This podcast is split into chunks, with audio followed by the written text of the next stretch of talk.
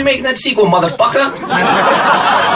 Καλημέρα, καλησπέρα και καλώς ήρθατε σε ένα ακόμη pop για τις δύσκολες ώρες. Να, γι' αυτό ήθελα να περιμένω για την εισαγωγή, γιατί δεν, δεν κρατιέσαι. Εγώ ποιο είναι ακριβά, εσύ που γελάς, ποιος Στον είσαι. Μητρόπουλο.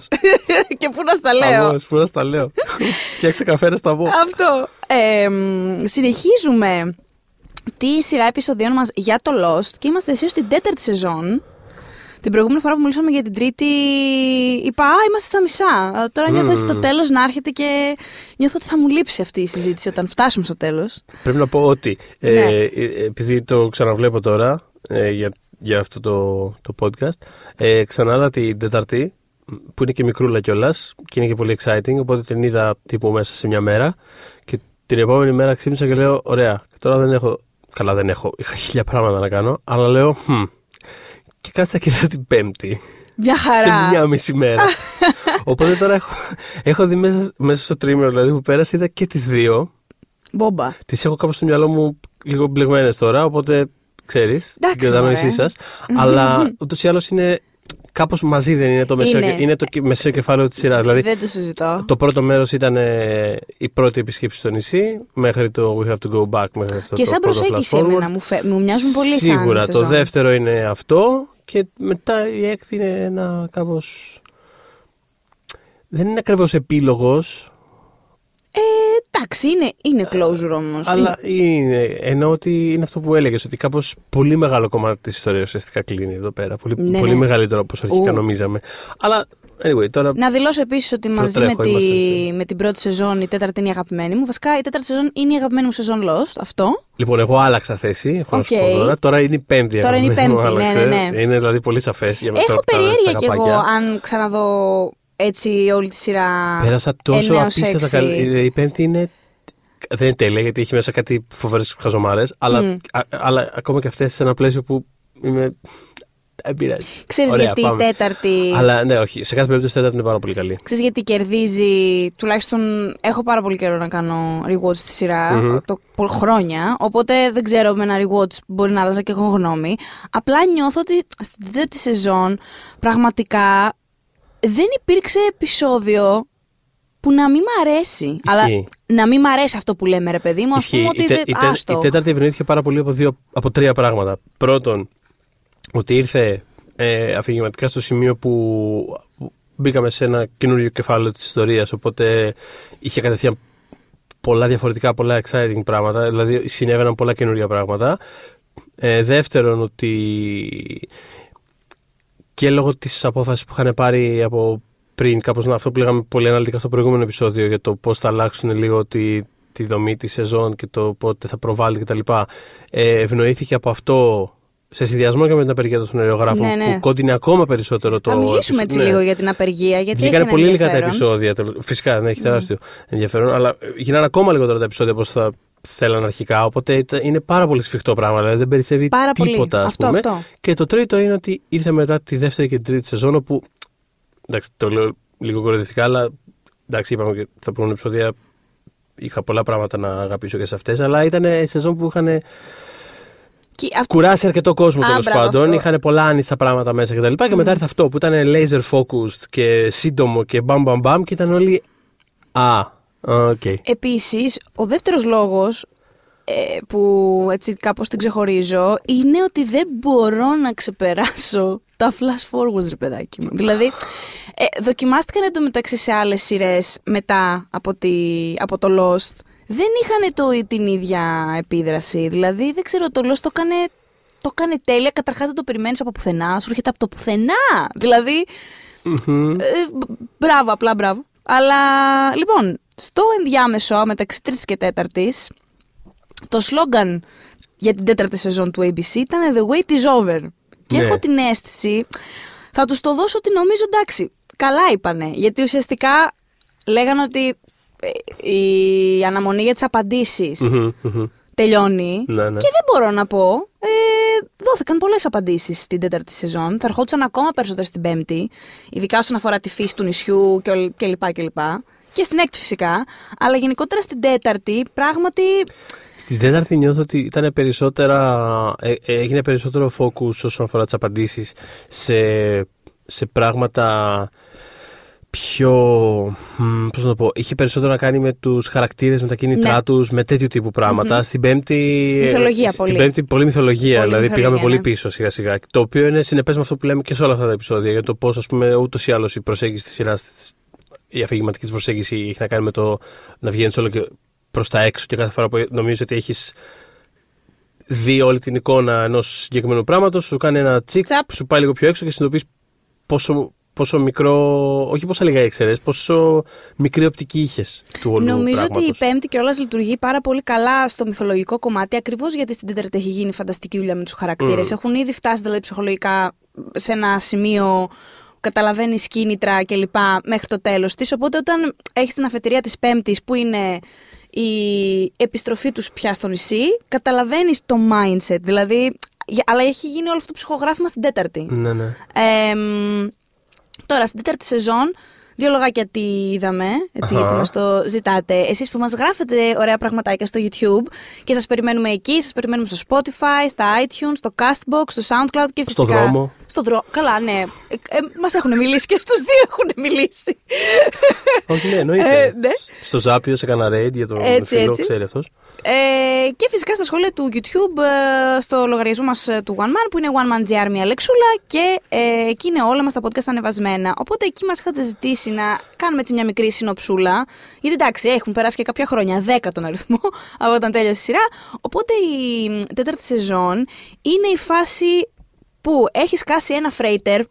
Είναι η φάση που έχεις κάνει ένα φρέιτερ. έχεις Έτσι, σκάσει Σαν να ακούω το pitch που έκαναν ε, ο Λίντελο στο ABC.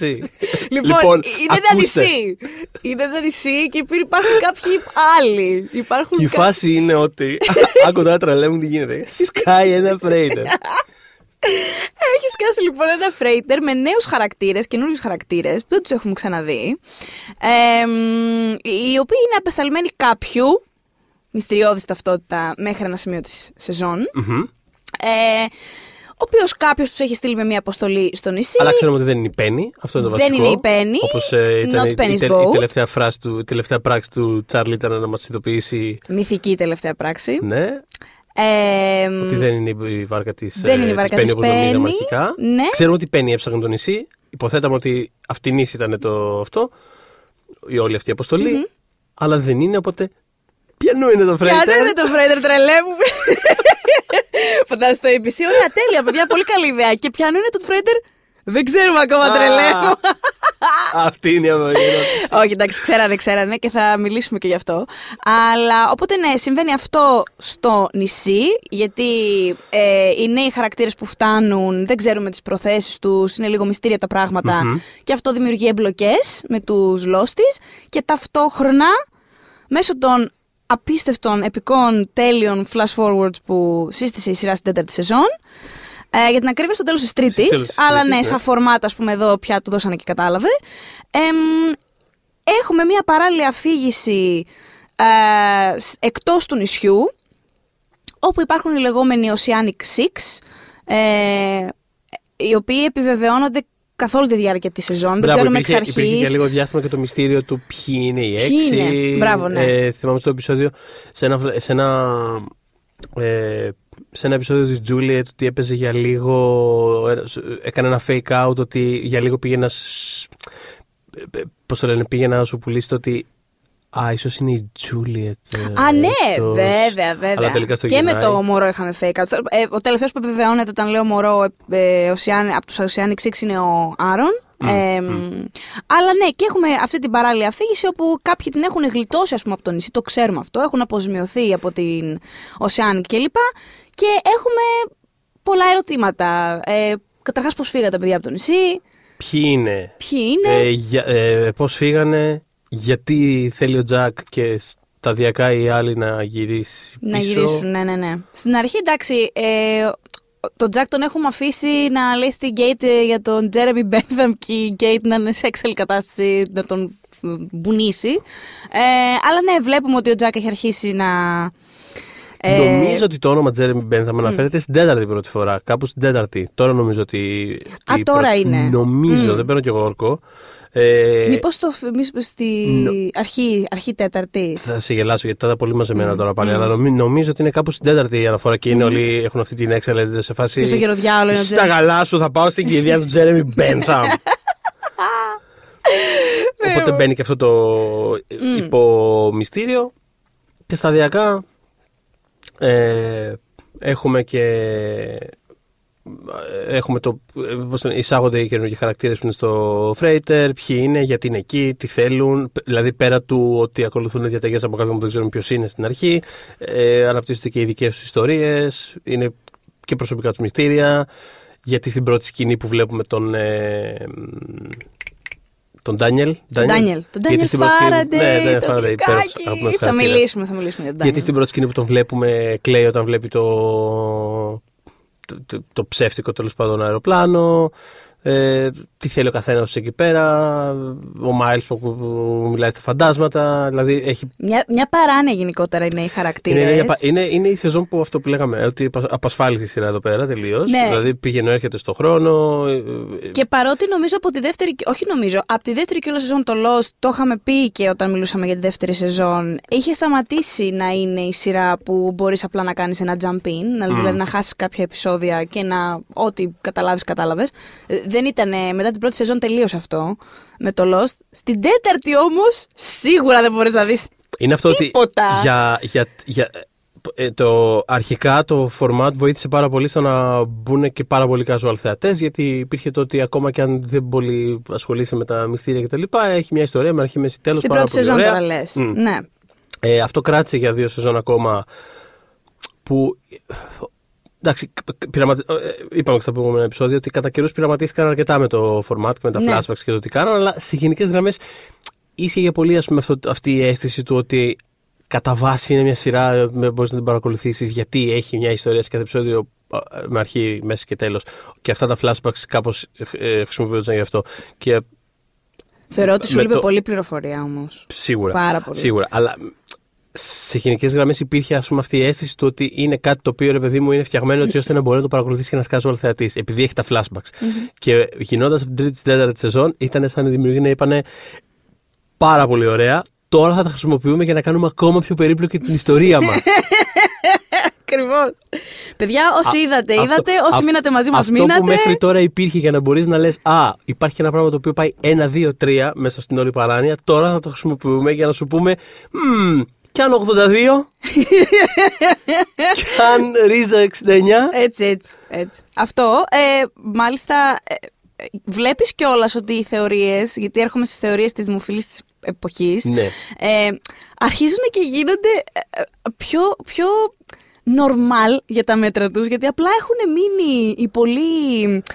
Οι φανατικοί του Lost που δεν θα πάει το μυαλό τους πια πλέον σε κάτι απίστευτα αδιανόητο όπως είδαμε σε προηγούμενες σεζόν που Μμμ. υπήρχαν, ξετρεπώνονταν διάφορες δεξιά και αριστερά. Τώρα έχουμε κλασικά το καθαρτήριο που θα το βλέπουμε μέχρι το τέλος ναι, εντάξει. και το 2008 το είχε κάνει την Bank ο Κιούς και ο Λίντελοφ. Δεν ακούγαμε, δεν πειράζει. Ε, ότι ο Άρον είναι ο Τζέικομπ. Α, μπράβο, ναι. Ναι, το ο θυμάμαι, οποίος το θυμάμαι Τζέικομπ αυτό. ήταν πολύ κιόλας έτσι ακόμα μυστηριώδης στην τέταρτη σεζόν. Δηλαδή, ακόμα λίγα πράγματα ξέραμε και δεν, ακου- δεν ήταν τόσο παράξενο να θεωρήσει κανείς ότι ο Άρον μπορεί να ήταν ο Τζέικομπ με έναν τρόπο. Δε- Δηλαδή, έχουμε ακούσει και πιο κουλά Στην πράγματα. πραγματικότητα, μέχρι το τέλος, μέχρι το φινάλε της πέμπτης σεζόν, πάντα λίγα ξέραμε για τον Τζέικομπ. Ναι, Και βέβαια. αυτά τα λίγα που ξέραμε, ακόμα και αυτά ήταν παραπλάνηση. Ενώ ότι δεν, Ναι, ναι, δεν ναι. υπήρχε. Ήταν μια φιγούρα που επίτηδες την κρατήσαμε μέχρι το τέλος. Ναι. Ε, ναι, οπότε. Ο Άρον ήταν. Φερόταν ο- για κάθε λογική θεωρία. Ναι, ναι.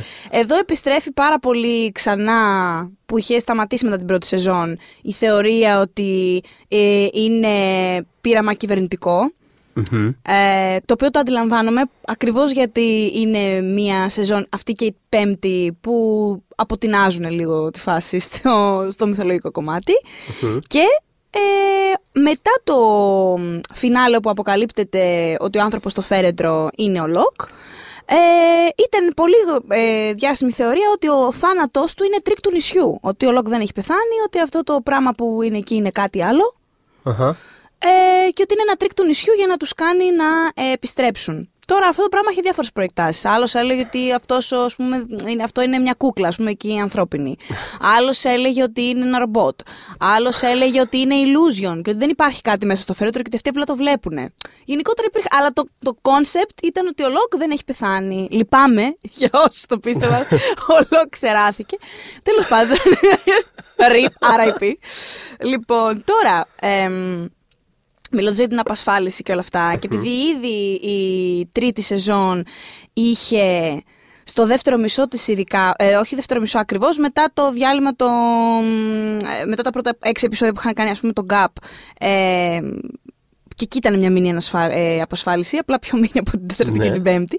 Ε, είχαν, όντως, είχαν ήδη φύγει τηλεθεατές. Ε, εδώ τα πράγματα ξεκινάνε πολύ καλά, δηλαδή ο- ε, η πρεμιέρα της τέταρτης σεζόν είχε 16 εκατομμύρια που είναι πάρα πολύ καλά και σταδιακά ε, μειωνόταν πάλι η τηλεθέαση και έμεινε από ένα σημείο και μετά κάπου σταθερή 12-13 αναλόγως. Ναι, ναι, εντάξει, ναι. φάνηκε και την- την τρίτη. Ότι Αυτό, αυτό, αυτό. ήταν το κοινό. Αυτό, κάπως, αυτό. πάνω, ε, Και εν επίσης, όπως λέγαμε, συνεχίζει βέβαια το Lost να είναι ε, η πρώτη, η νούμερο ένα σειρά που ο άλλος έγραφε ε, στην τηλεόραση του. Δηλαδή δεν ένιωθε την ανάγκη να τη δει live men, αλλά έγραφε τα Είναι επεισόδια. νούμερο και ένα τα σειρά έβλεπε. που άνθρωποι βλέπανε όχι live στην Αμερική, το, Ναι. οποίο, το οποίο συμπεριλαμβάνει από TiVo στην Αμερική μέχρι, ε, μέχρι torrents, μέχρι διεθνείς Μπράβο. πωλήσεις και Ναι, ναι, ναι. δεν συμμαζεύεται. Φοβερό DVD, στη, ναι. στην πειρατεία το, Ναι. το Lost μέχρι και το τέλος του. Εμ, βέβαια, ήταν, εξακολουθούσε να είναι από όλα τα αμερικανικά προγράμματα πάντα δεν είναι στο top 20, αυτό δεν άλλαξε.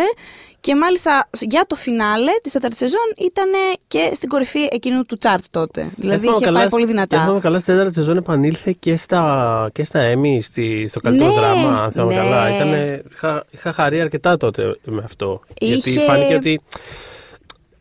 Εντάξει, ακόμα και σε διάμεσες χρονιές είχε υποψηφιότητες, είχε ερμηνευτικές, είχε διάφορες τεχνικές. Δηλαδή δεν είναι ότι το εγκατέλειψαν, ότι έτρεξαν να φύγουν ε, Όχι. πανικόβλητοι. Αλλά εντάξει, φάνηκε σαν να ήταν ότι εντάξει, λίγο. σαν να μετάνιωσαν λιγάκι που. που το είχαν αγκαλιάσει τόσο το είχαν πολύ στην αγκαλιάσει πρώτη τόσο πολύ στην σεζόν. πρώτη. Εδώ λοιπόν για την τέταρτη σεζόν έχουν τη δεύτερη υποψηφιότητά τους για καλύτερο δράμα. Δεν είχαν, από την πρώτη σεζόν είχαν να το τιμήσουν σε αυτή την κατηγορία. Ε, ήταν υποψήφιο και κέρδισε για το sound mixing, καλή ήχη. Καλή. Έτσι, για το. Για άλλη μια ακόμα χρονιά, για- καλή ήχη. Για το επεισόδιο το Meet Kevin Johnson που είναι το επεισόδιο του Michael. Του Μάικλ, ναι. Που όντως είχε καλούς ήχους γιατί ήταν πάνω στο φρέιτερ και όντως είχε καλό μιξάρισμα. Η Χολίτρα να Φώνασε. μας δηλώσει για του. Φώνασε καθόλου Μάικλ Μάικλ. Walt, Walt, στο Όχι. επεισόδιο. Όχι. Μπορεί Μα γι' δεν- αυτό, μπορεί γι' αυτό. Γι' αυτό. Αμ, λοιπόν, είχαμε επίσης τον Μάικλ Έμερσον ε, για β' αντρικό. Μμμ. Είχαμε για φωτογραφία. Είχαμε για μουσική. Φανταστικός Μάικλ ε, Γιατσίνο. Ή Γιακίνο, δεν ξέρω. ανάλογα- Τζακίνο τον λέω. Τζακίνο και εγώ τον Τζακίνο, λέω. ναι. Έτσι, Τζακίνο. Τζακίνο και με το χέρι, αλλά δεν έχουμε κάμερα. το ιταλικό Εγώ, χέρι. ναι. Λοιπόν. Ε, Ιταλικ- για Ιταλικές κινήσεις. Έτσι. Ε, αγγείλει Ιταλικές κινήσεις. Τζακίνο. για ε, μοντάζ ε, και για ηχητικό μοντάζ. Όχι μιξάζ. Ε, Να το, ας πούμε, η διαφορά που εξηγούμε Α. στα Όσκαρ κάθε χρόνο. Πήρε μιξάζ, δεν πήρε μοντάζ. Ε, ηχητικό, δεν πειράζει. Ε, Ε, όχι, σίγουρα δεν πειράζει. Οπότε σύνολο 7 υποψηφιότητες και ε, τη μία νίκη αυτή. Αλλά μ' άρεσε. Α, επίσης, συγγνώμη, ε, είχε πάρει και από την Ένωση Κριτικών ε, το καλύτερο program of the year, τέλος πάντων, εκείνη τη Μάλιστα. χρονιά.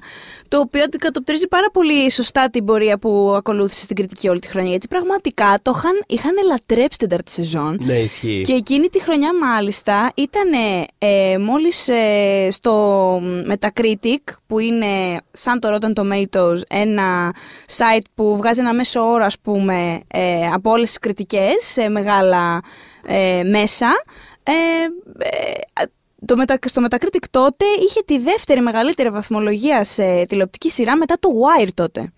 Το το Wild οποίο φαντάζομαι δηλαδή- τη, το Wild την τέταρτη σεζόν, να υποθέσω. Δεν Θα το σε έχουμε γελάσω αυτό και δεν εύκολο. θέλω. Αλλά ναι, όχι. Ε, Ναι. Πραγματικά όντως είχαν. Το Εντάξει. ένα μετά το άλλο επεισόδιο, δηλαδή τους άρεσε πραγματικά πάρα πολύ. Και τώρα να είσαι δεύτερος μετά το Wire Ναι. στην τέταρτη σεζόν σου, νομίζω μπράβο. Ναι.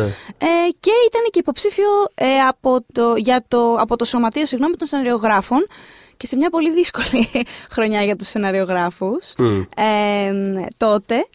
Αλλά Κοίτα, ναι, επανέρχεται με έναν τρόπο το Lost στην κουβέντα. Δεν έφυγε ποτέ έτσι. Προφανώς δεν έφυγε ποτέ από την κουβέντα. Αλλά θέλω να πω στην την τέταρτη είναι, είναι λίγο η αίσθηση.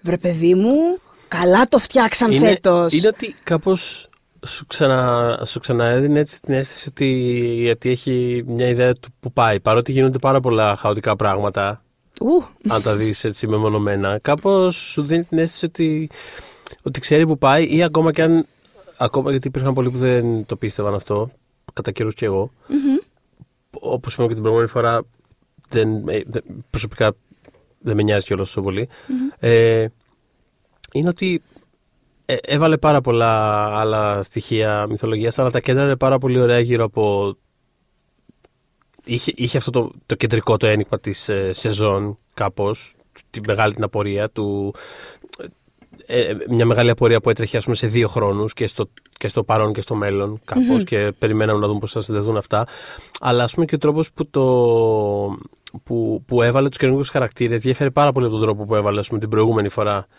τις προηγούμενες φορές καινούργιους χαρακτήρες που ένιωθε σε πολλά σημεία ότι α, τώρα κάποιοι είχαν ρε παιδί μου λόγο που ήταν εκεί, το αναλύσαμε Ναι. πολλές φορές και με τον Ναι. Νέκο και τα λοιπά. Σε κάποιο βαθμό νιώθω ότι λίγο. Θέλανε Κάπως κάπως να είχε κουράσει. γεμίσουν. Ναι, Ναι, ναι, ναι. βέβαια. Εδώ νιώθεις από την αρχή, ρε παιδί μου, ότι είναι laser focus αυτό το πράγμα. Δηλαδή έχει τέσσερις καινούριους χαρακτήρες, πιάνει ένα επεισόδιο και τους πιάνει και τους τέσσερις. Δηλαδή μ- με το καλημέρα νιώθεις ότι δεν, δεν, θα, δεν θα το κουράσουμε τώρα. Στη διαφορά. Ναι. Δηλαδή έχει το δεύτερο επεισόδιο που είναι από τα αγαπημένα μου της σεζόν. Που είναι, δεν θυμάμαι πώς το λένε τώρα. Ε, μάλλον Το πρώτο το, δω- εννοείς; το, κιόλας. το δεύτερο εννοώ. Το, το Confirmed Το Dead. Confirmed Dead. Που είναι το. Αυτό δεν είναι. Που είναι τα, φλ- είναι τα flashback. Ναι, ναι, ναι. Είναι το, τα flashback και των ε, τεσσάρων Ναι. χαρακτήρων στο Freighter. Μμ. Ε, που ας πούμε σε άλλη σεζόν. θα- Naomi, RIP. σε- α, πέντε χαρακτήρες λοιπόν. Ναι, έχουμε και την Naomi. Ναι. Ε, που σε προηγούμενη σεζόν αυτό το πράγμα θα ήταν απλωμένο σε πέντε επεισόδια. Δεν θα ήταν ένα, ας πούμε. Ναι, ναι. Και Ε, και εκτός από αυτό, ήταν και το πώς το κέντραρε κάπως ε, ε, προσωπικά γύρω από αυτόν τον πόλεμο του Μπεν με τον, ε, με τον Widmore στην πορεία της σεζόν. Ότι κάπως αυτό το έφερε, του έδωσε ένα πιο συγκεκριμένο πρόσωπο. Δεν ήταν απλά ρε παιδί μου ένα πράγμα αόριστο που ψάχνει τις απορίες. Είχες ακόμα πάρα πολλές απορίες προφανώς, πάρα πολλά πράγματα που δεν ξέραμε. μ, Αλλά κάπως σταδιακά το έφερε ρε παιδί μου σε ένα πόλεμο ανάμεσα σε αυτούς τους δύο. Το οποίο έχει ένα άλλο ενδιαφέρον από το γενικώ να κυνηγάς μυστήρια μέσα σε μια ζούγκλα που δεν ξέρεις τι στο καλό είναι Τι και από πού είναι έπεσε και- αυτό το φαΐ τώρα και Ναι. τι κάνει αυτή η Polar Bear ξαφνικά μπροστά έχεις, μου. Έχεις μεγαλύτερη διάθεση να. Έχεις μεγαλύτερη υπομονή και μεγαλύτερη.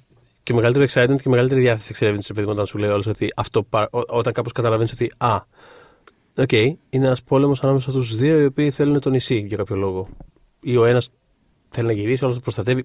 Είναι κάπως ασαφές, παραμένει για πολύ καιρό ασαφές ακόμα. Ναι, αλλά κεντράρεται. Αλλά κάπως λες, Α, οκ, το ακολουθώ αυτό τώρα. Δηλαδή, κά- κάπως βγάζει ένα πιο ας πούμε, Έχεις μια συναισθηματικό πιο, νόημα. ναι, και μια πιο χειροπιαστή αίσθηση του τι συμβαίνει γενικώς. μ. Ε, αυτό οφείλεται και στη διαδικασία που άλλαξε ε, στο κομμάτι των σεναριογράφων γιατί ε, μετά τις διαπραγματεύσεις που είχαν κάνει από την τρίτη σεζόν με το, H, με το HBO λέω, με το ABC ότι θέλουμε τόσα επεισόδια για τόσα μπορούμε να γράψουμε κλπ είχαν πια την άνεση να δουλέψουν περισσότερο όπως δουλεύουν οι writers στη, στο καλωδιακό, Στο ας πούμε, καλωδιακό. μοντέλο. Ε, είχε πει τότε ο Λίντελοφ σε συνεντεύξει το 8 ότι σε πρώτη φάση κάνουμε κάποιες συζητήσεις ας πούμε, για την υπερμυθολογία του πραγματος ποιο είναι το big plan, η μεγάλη εικόνα ε, και ε, κανονίζουμε ας πούμε τα, τις στιγμές κατά τεθέν που θα έρθουν στη διάρκεια της σεζόν πάνω κάτω περίπου που θα τις βρούμε, όχι πάρα πολύ αυστηρά. Ε, μετά στο τέλος ε, κάθε σεζόν, το οποίο είχε ήδη ξεκινήσει, δηλαδή με το που τελείωσε η τρίτη σεζόν είχαμε το πρώτο τέτοιο writers camp. Φεύγαν όλοι μαζί, πήγαιναν ένα ταξιδάκι εκεί πέρα, τρώγανε, πίνανε και λέγανε ιδέες και το κάνανε, ας πούμε, συζητούσαν σε, με μεγαλύτερη πια λεπτομέρεια το arc, τα arcs στη σεζόν. Πιστεύεις θα καλούσαν και τον Τζέφρι Λίμπερ σε ταξιδάκια; Αχ. να πίνει και το ποτάκι Αχ, του. εύχομαι, εύχομαι, ναι, μακάρι. Ο οποίος θα ήταν σε φάση σαν το, σαν το Τζο Μπάιντεν, σε κάτι. Ε, Είναι εδώ η γυναίκα μου, η κόρη μου. Ε, για όποιον δεν ξέρει για, ποιο, μι- ε, για, ποιο- για ποιον μιλάμε, να ακούσετε το podcast που κάναμε για τον πιλότο του Lost. Για τον Τζέφρι Λίμπερ, εννοείς, Για τον, Τζο Τζέφρι, Biden. για τον Τζέφρι Λίμπερ, φυσικά. Ε, μεγάλη προσωπικότητα ε, Ναι, ναι, στο ναι, πώς ναι, ναι. φτιάχτηκε η σειρά αυτή. Ε, και μετά, ε, ε, αφού τελείωνε και το minicamp, ε, κάνανε, μ, είχαν κάποια breaks μέσα στη διάρκεια της σεζόν ας πούμε και μπορούσαν να πλανάρουν το κάθε επεισόδιο πια ξεχωριστά. Αυτό είναι ένας πιο ανθρώπινος τρόπος να δουλεύεις γενικώς. οπότε και αυτό αντικατοπτρίζεται στο πώς ε, διαμορφώνεται ε, η σεζόν. Τώρα η σεζόν είχε κάποιες πρωτιές οι οποίες κάποιες έχουν ενδιαφέρον, κάποιες είναι κάπως κουλές αλλά, αλλά ας τις πούμε. Καταρχάς Ναι, οκ. ήταν η πρώτη φορά που δεν βλέπουμε σε κανένα επίπεδο πουθενά ποτέ την Αυστραλία και το αεροδρόμιο του Σίδνη. Που κάθε χρόνο βλέπαμε κάποιον στο αεροδρόμιο Οκ. να πέφτει πάνω σε έναν άλλο, δεν ξέρω κι εγώ τι. Οκ. Επίσης είναι η πρώτη φορά που δεν βλέπουμε την πτώση του αεροπλάνου από κάποια οπτική γωνία άλλου ανθρώπου. Χα, Μέχρι οκ. τότε το βλέπαμε. Ε, Επίσης είναι η πρώτη φορά που έχουμε, θα το συζητήσουμε γιατί το συζητάγαμε και τις προάλλες μαζί. Είναι, Ναι. το πρώτο, είναι η πρώτη φορά που έχουμε επεισόδιο που έχει και flashback και flash forward Βεβαίως, ναι. του συγκλονισμού. Ε, επίσης, η πρώτη σεζόν που κανένας δεν γίνεται εχμάλωτος των άλλον. Πουθενά. Καλό αυτό θα πω. Είχαμε κουραστεί λίγο. Ε, Ε, και τελειώσει αυτό το επίσης, πήγαινε έλα λίγο, Αυτό το δηλαδή, πήγαινε έλα, ναι. ναι. Και είναι η πρώτη φορά επίσης που δεν ξεκινάμε με επεισόδιο που είναι κεντρικό στο Jack, παρότι το πρώτο flashback το, ε, έχει κομμάτι. Έχει, Ναι. έχει αρκετό Τζακ, ναι. Αλλά είναι του, Είναι του Χέρλι. είναι του Χέρλι το πρώτο επεισόδιο, το οποίο. Πες μου, θυμάσαι καθόλου πώς αντέδρασες όταν ε, είναι ένα αυτοκίνητο το οποίο τρέχει και σκορπάει κάτι μπανάνες και λες τώρα ποιος κουλός το οδηγεί και βλέπει, ανοίγει η πόρτα εκείνο Χέρλι στον κόσμο το δικό μας και σηκώνει τα χέρια του ψηλά. Δηλαδή, πώς αντε... Είχα καραφιάσει. Είχα καραφιάσει. Εσύ; Ναι. Ναι, εντάξει, ξέρω εγώ. Ε, είχαμε και το. Πώς το λένε, έχει, έχει προηγούμενο έτσι κι αλλιώς. Γιατί είχαμε δει στο τέλος της τρίτη σεζόν τον Χάρλι να ορμάει με το βανάκι και να σκορπά το θάνατο στους Σάδερ. Καλά, στην ναι. παραλία. Έτσι, τρεις ετανάκα Οπότε κλπ. υπήρχε.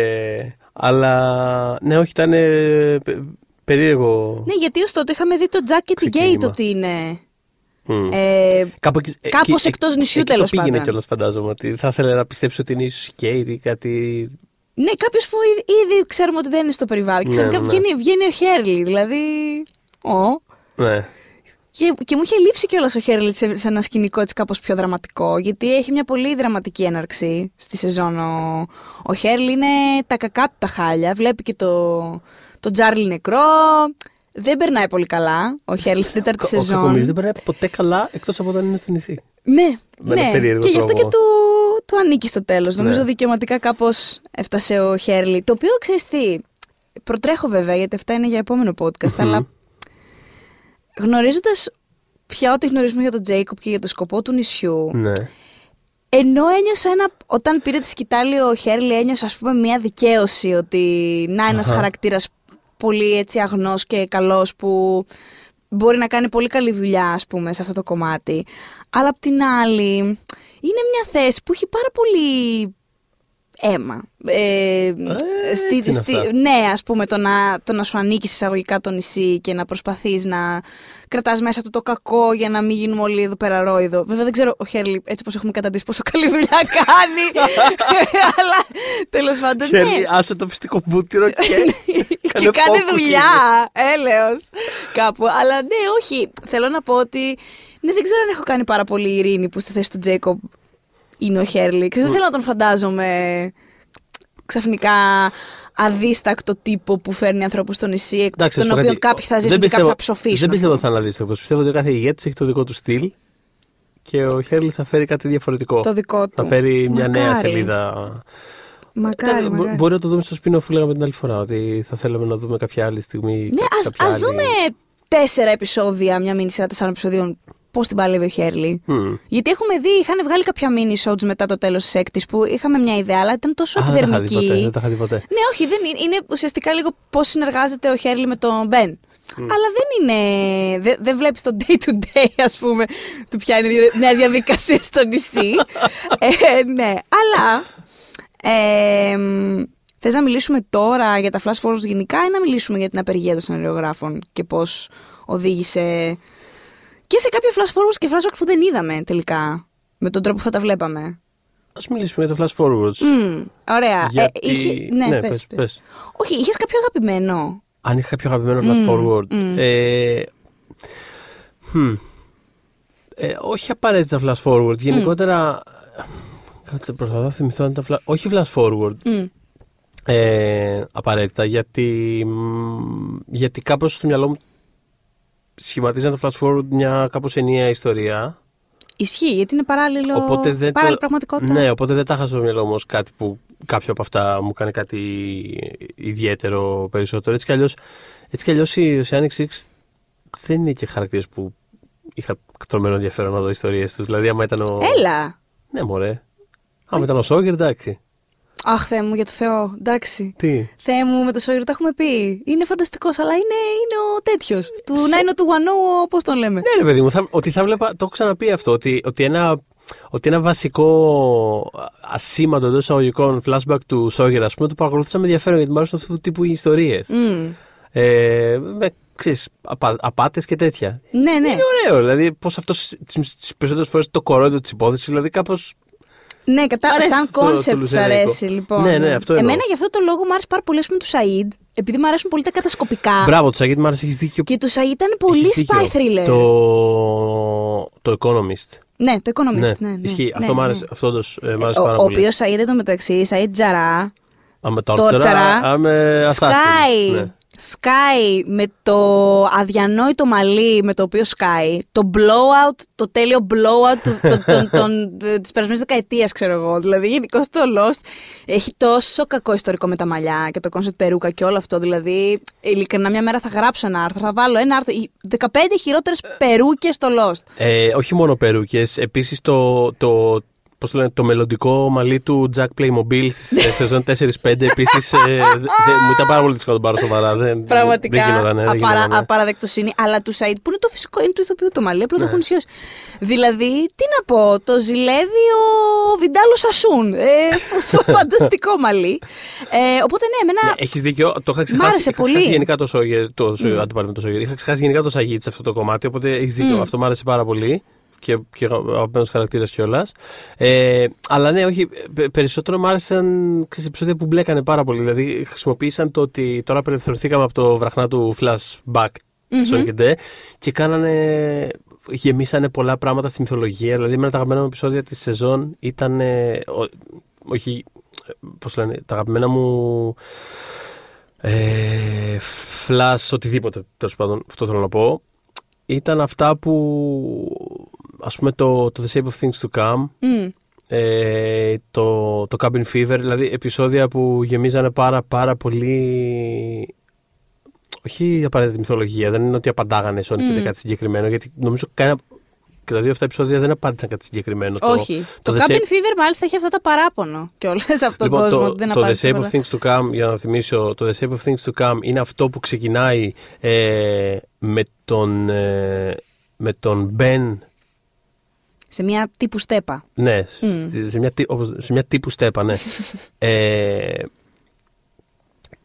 και μετά φτάνει στη διαδικασία του να βρει το Σαγίδ στο, ε, και να τον, ε, να τον κάνει τέτοιο. Να τον, Επιστρατεύσει, να ας τον πούμε. recruit. Ναι. Να τον, επι- μπράβο, να τον Ναι. επιστρατεύσει. Πώς το λέτε εσείς; να τον επιστρατεύσει.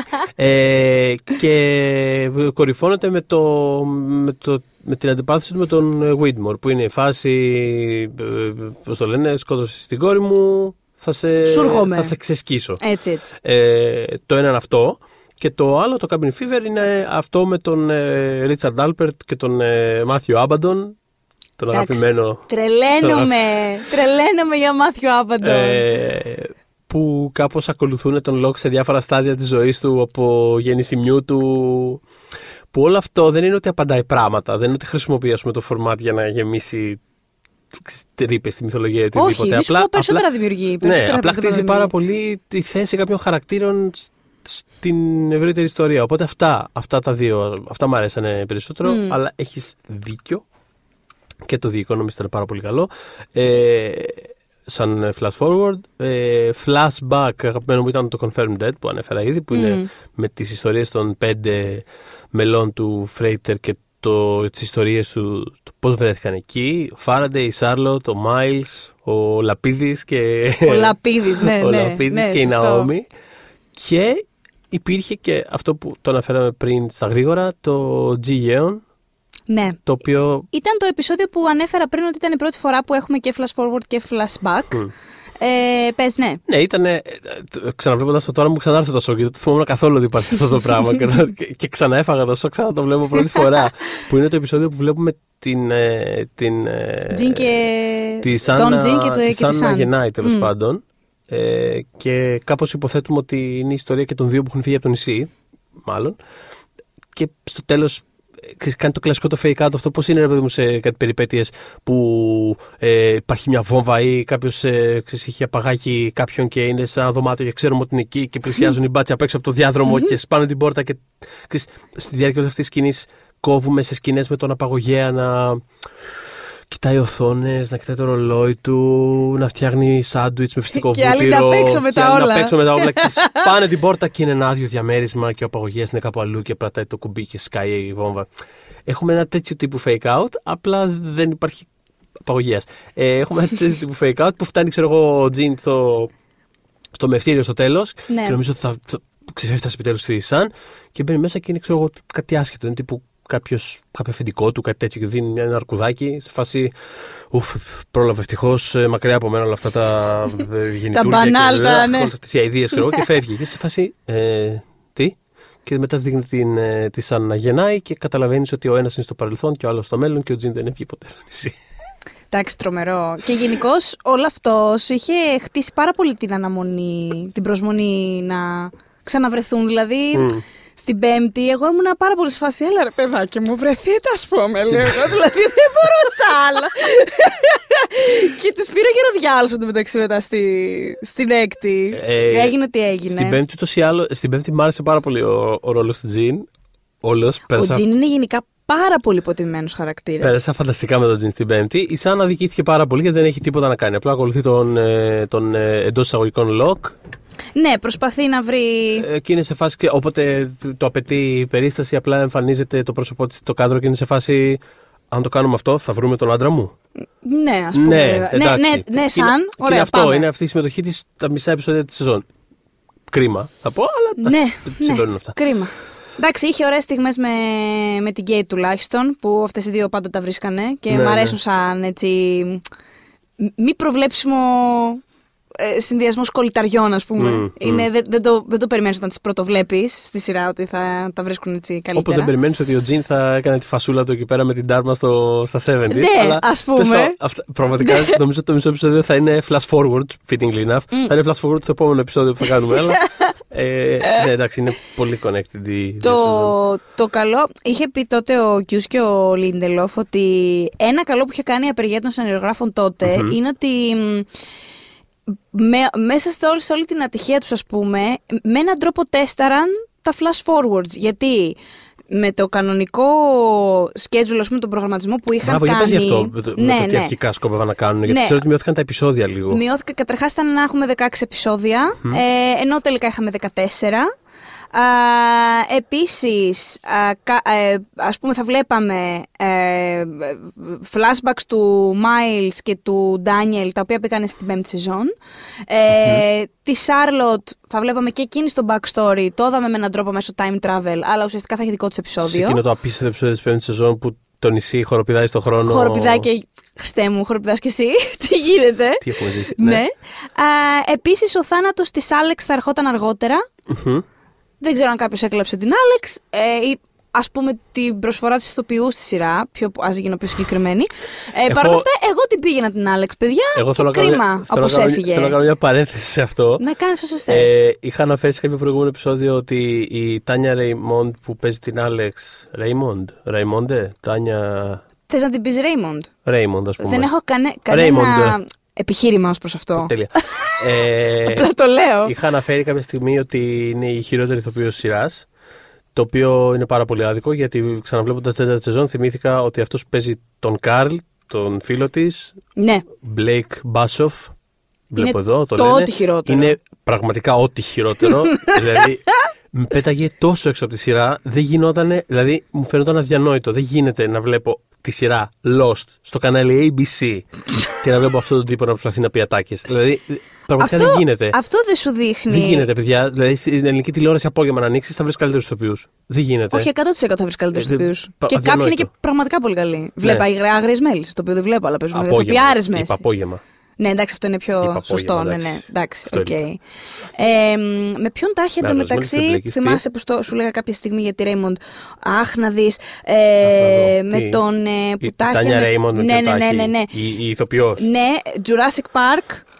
Ο cool τύπος, δεν το πιστεύω. Ποιος, καλέ; Ragnarok, Thor Ragnarok. Ο, Αχ, ο, τώρα. Τζε- ο, ο Τζεφ Goldblum. Λοιπόν, τα είχε με τον Goldblum Η Τάνια Ρέιμοντ. πολλά χρόνια, Σόπα. όταν αυτή ήταν βία 20 και αυτός ήταν, ξέρω εγώ, 82. Δεν ήταν 82. Αλλά τέλος πάντων αυτά είναι καλό να μην γίνονται. Ε, άσομα. Λοιπόν, ναι. Ωραία. Καλά, και η σύζυγός του τώρα είναι πάρα πολύ μικρότερο, νομίζω ότι περνάει 30 χρόνια ή κάτι Ναι. τέτοιο. Anyways. Ε, αυτό είναι ένα, έτσι, ένα άσχετο τρίβια. Ότι αυτή η Άλεξ τα είχε με τον Goldblum για κάποιο λόγο. Οκ. Ε, λοιπόν, ναι. ναι. Συνηθίζω Ε, ένα, συνηθί και αυτή. αλλά σύμφωνα με τον original προγραμματισμό, ε, όταν εμείς τα βλέπαμε την ε, σεζόν, θα είχαν πια ολοκληρωθεί τα flash forwards, δηλαδή θα τα είχαν όλα γράψει, ε, κάνει και θα, είχαν, θα ήταν έτοιμα, θα, θα ρόλαραν για τον αέρα, ας πούμε. Ενώ όταν έγινε η απεργία των σεναριογράφων ε, και δεν δούλευαν απλά για κάποιες εβδομάδες, πρόλαβαν να δουν στα τρία πρώτα επεισόδια ποιες είναι οι αντιδράσεις του κοινού.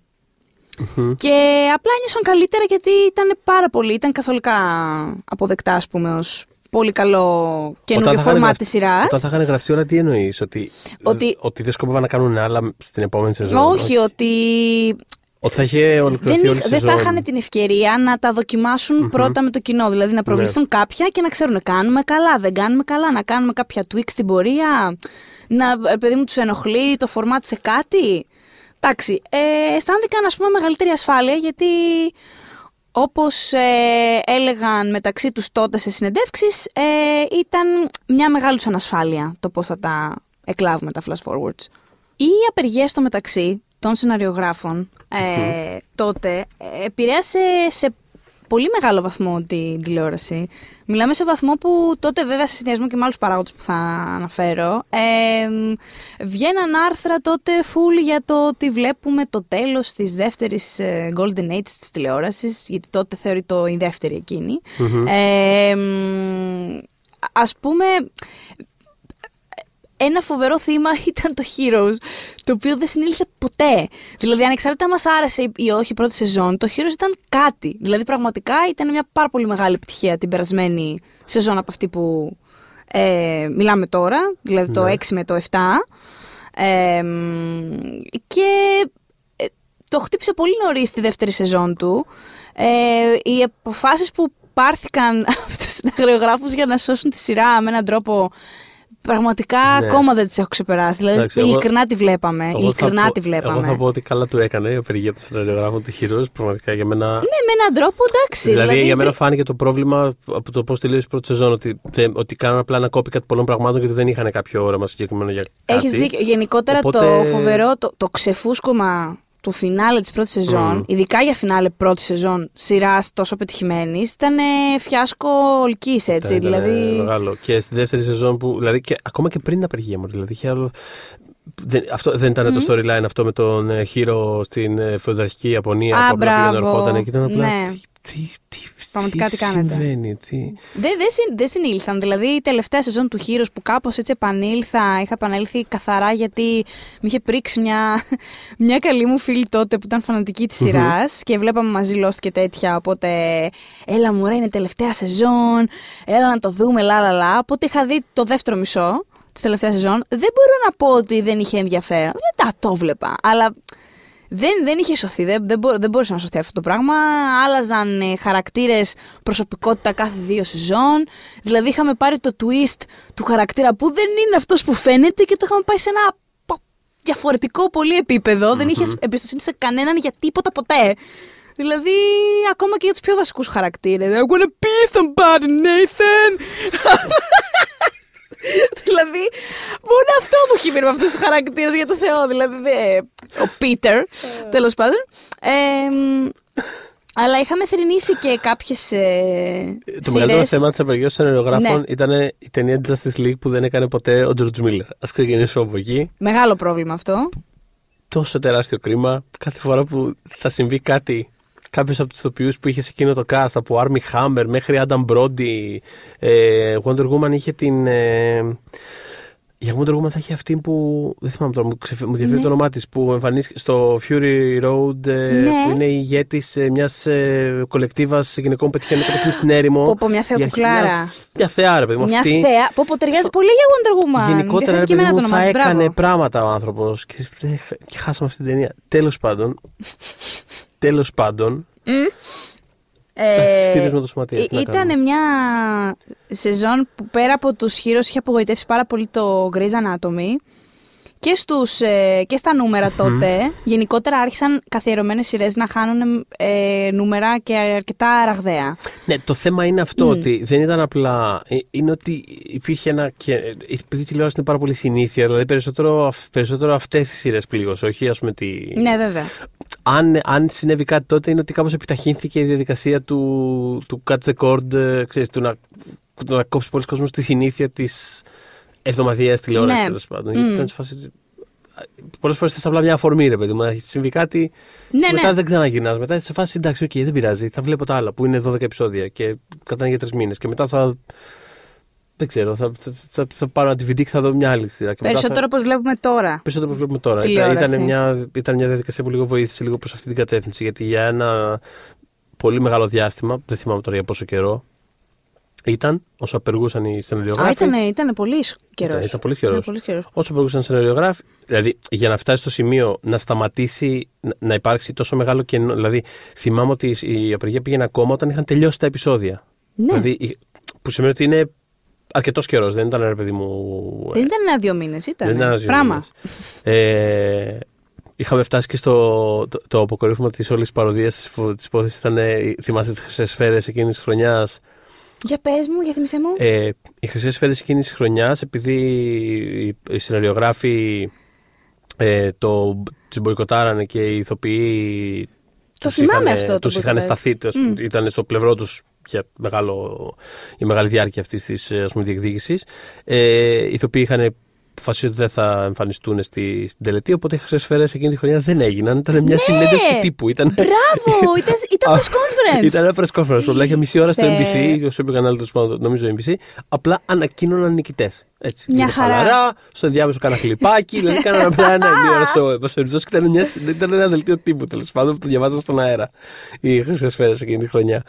Ε, ναι, τι άλλο. Το, Ε, κύριοι της σεζόν είχαν, είχαμε θρυνήσει όμως και βέβαια όχι λόγω του Writer Strike συγκεκριμένα, αλλά έτυχε και έτσι πιο φρέσκες φιλόδοξες σειρές ε, είχαν τελειώσει όπως το Pushing Daisies ας πούμε, το Dirty Α. Sexy Money, το Eli Stone, πολύ καλό, το Swing Town, δηλαδή ήταν σειρές που λέγανε, που, που είχαν ας πούμε αγκαλιαστεί πάρα πολύ από τους κριτικούς, που κάνανε συμπαθή νούμερα, όχι κακά, συμπαθή είχαν, νούμερα. Και άλλες σειρές είχαν πρόβλημα που δεν θυμάμαι πώς επιλύθηκε. Δηλαδή, θυμάμαι για το Scraps να υπάρχει ένα θέμα το οποίο κάπως θα τελείωνε πιο γρήγορα. Μμ.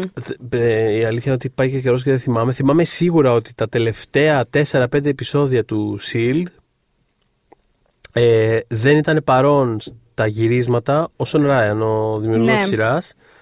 Ε, και γιατί δεν μπορούσε βάσει. Δηλαδή, γυρίζονταν κάποια επεισόδια, αλλά δεν είχαν συμμετοχή σε νεριογράφοι από τη στιγμή που κάναν αυτή το lockout στην ουσία. Το, Ναι, ναι. Ε, και μπορεί να γυρίζονταν με υπάρχοντα σενάρια, αλλά δεν μπορούσε να είναι εκεί. Αυτό- Από τη στιγμή που αυτός ήταν μέλος του σωματείου, σωματείου, των δεν νεριογράφων, μπορούσε να δεν είναι μπορούσε παρόν. να είναι εκεί και να έχει ας πούμε, ενεργό ρόλο. Δηλαδή, δεν θα μπορούσε να είναι εκεί ενώ γυρίζεται κάτι. Γιατί πολλές φορές ενώ γυρίζεται κάτι στα γυρίσματα, στις σειρές, ε, θα κάνουν μια αλλαγή στο πόδι ή θα αλλάξουν ένα διάλογο. ή οτιδη- Οτιδήποτε από αυτά που θεωρείται μέρος της ε, διαδικασίας της, ε, που περνάει στο σενάριο, εν πάση περιπτώσει, δεν γινόταν να το κάνουν. Οπότε αυτός δεν μπορούσε να είναι παρόν στα γυρίσματα.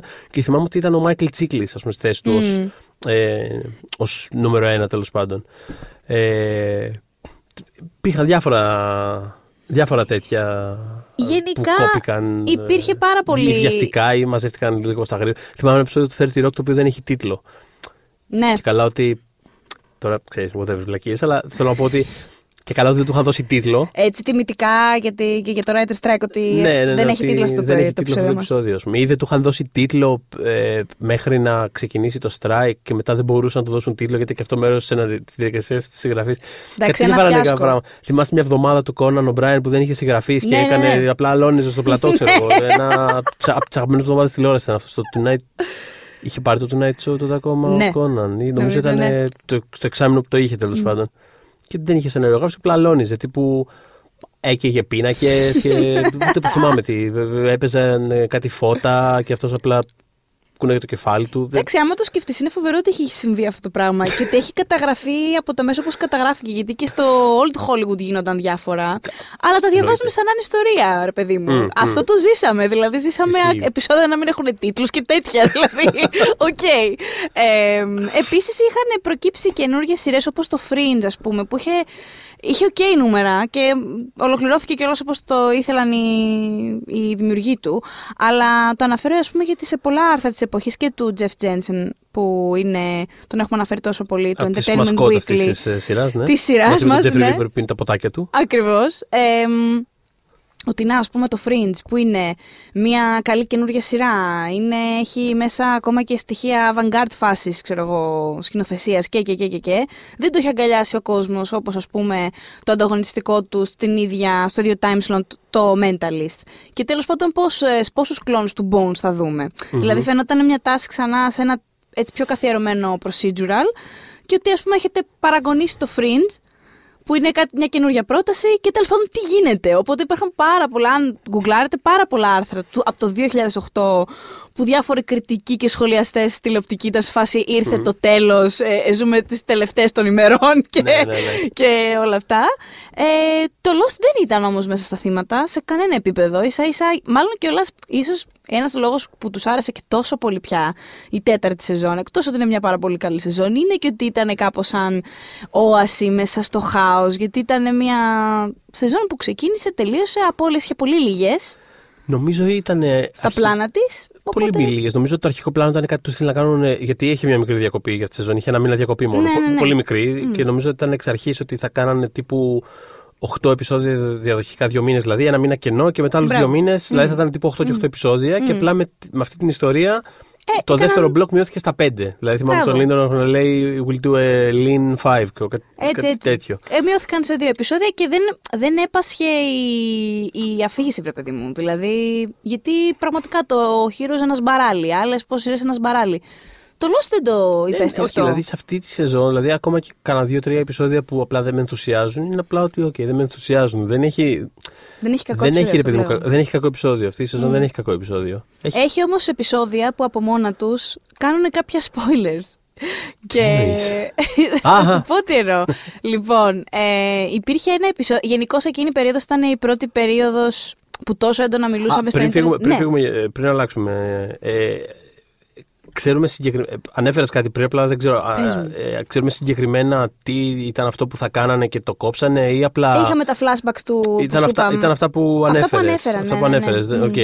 εντάξει. Δεν, δεν ήταν κάτι δραματικό αυτό. Ναι, ναι, ναι. Μπράβο. Δηλαδή, φαντάσου να είχαν οργανώσει και εγώ δεν ξέρω τι. Και... Ναι, ναι, ναι. Αλλά όχι, όχι. ίσα ίσα νομίζω είναι κάτι που σαφέστατα πολύ βοήθησε το ρυθμό κάπως.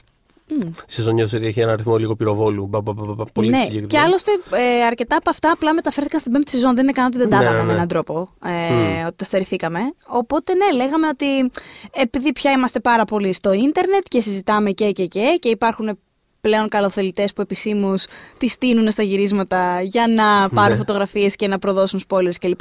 Είναι η πρώτη ας πούμε, περίοδος που συζητούσαμε τόσο έντονα για το είμαστε υπέρ των spoilers, με- είμαστε κατά των spoilers, πόσο όντως μας ενοχλούν. Δηλαδή, ακόμα η συζήτηση τότε ήταν πολύ στην αρχή της. Υπήρχε. Εντάξει, δεν ξεκίνησε τότε η συζήτηση, αλλά Όχι, η αλήθεια όχι. είναι ότι τότε υπήρχε πάρα πολύ έντονα γιατί ακόμα.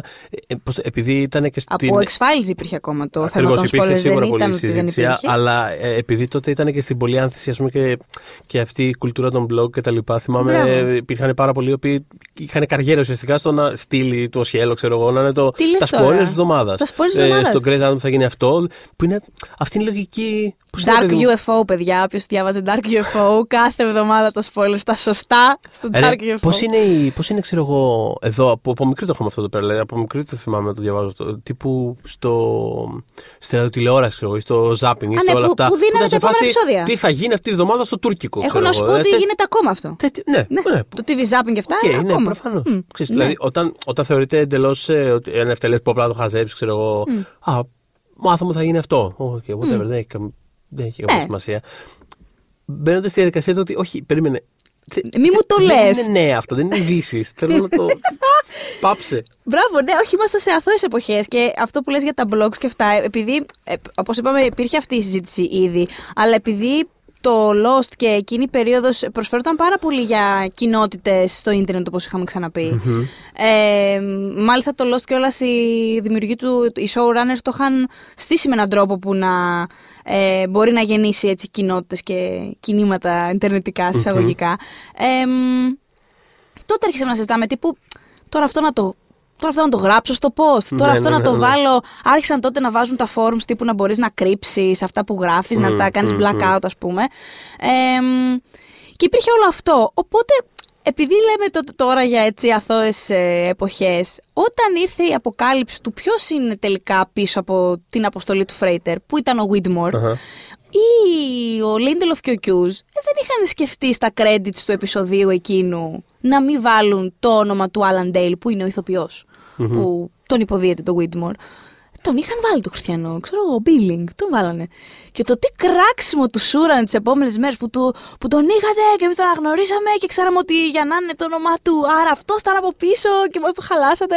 Και θυμάμαι ο Lindelof είχε πει συγγνώμη. Δηλαδή δεν το ξανακάνουμε, θα προσέχουμε πάρα πολύ.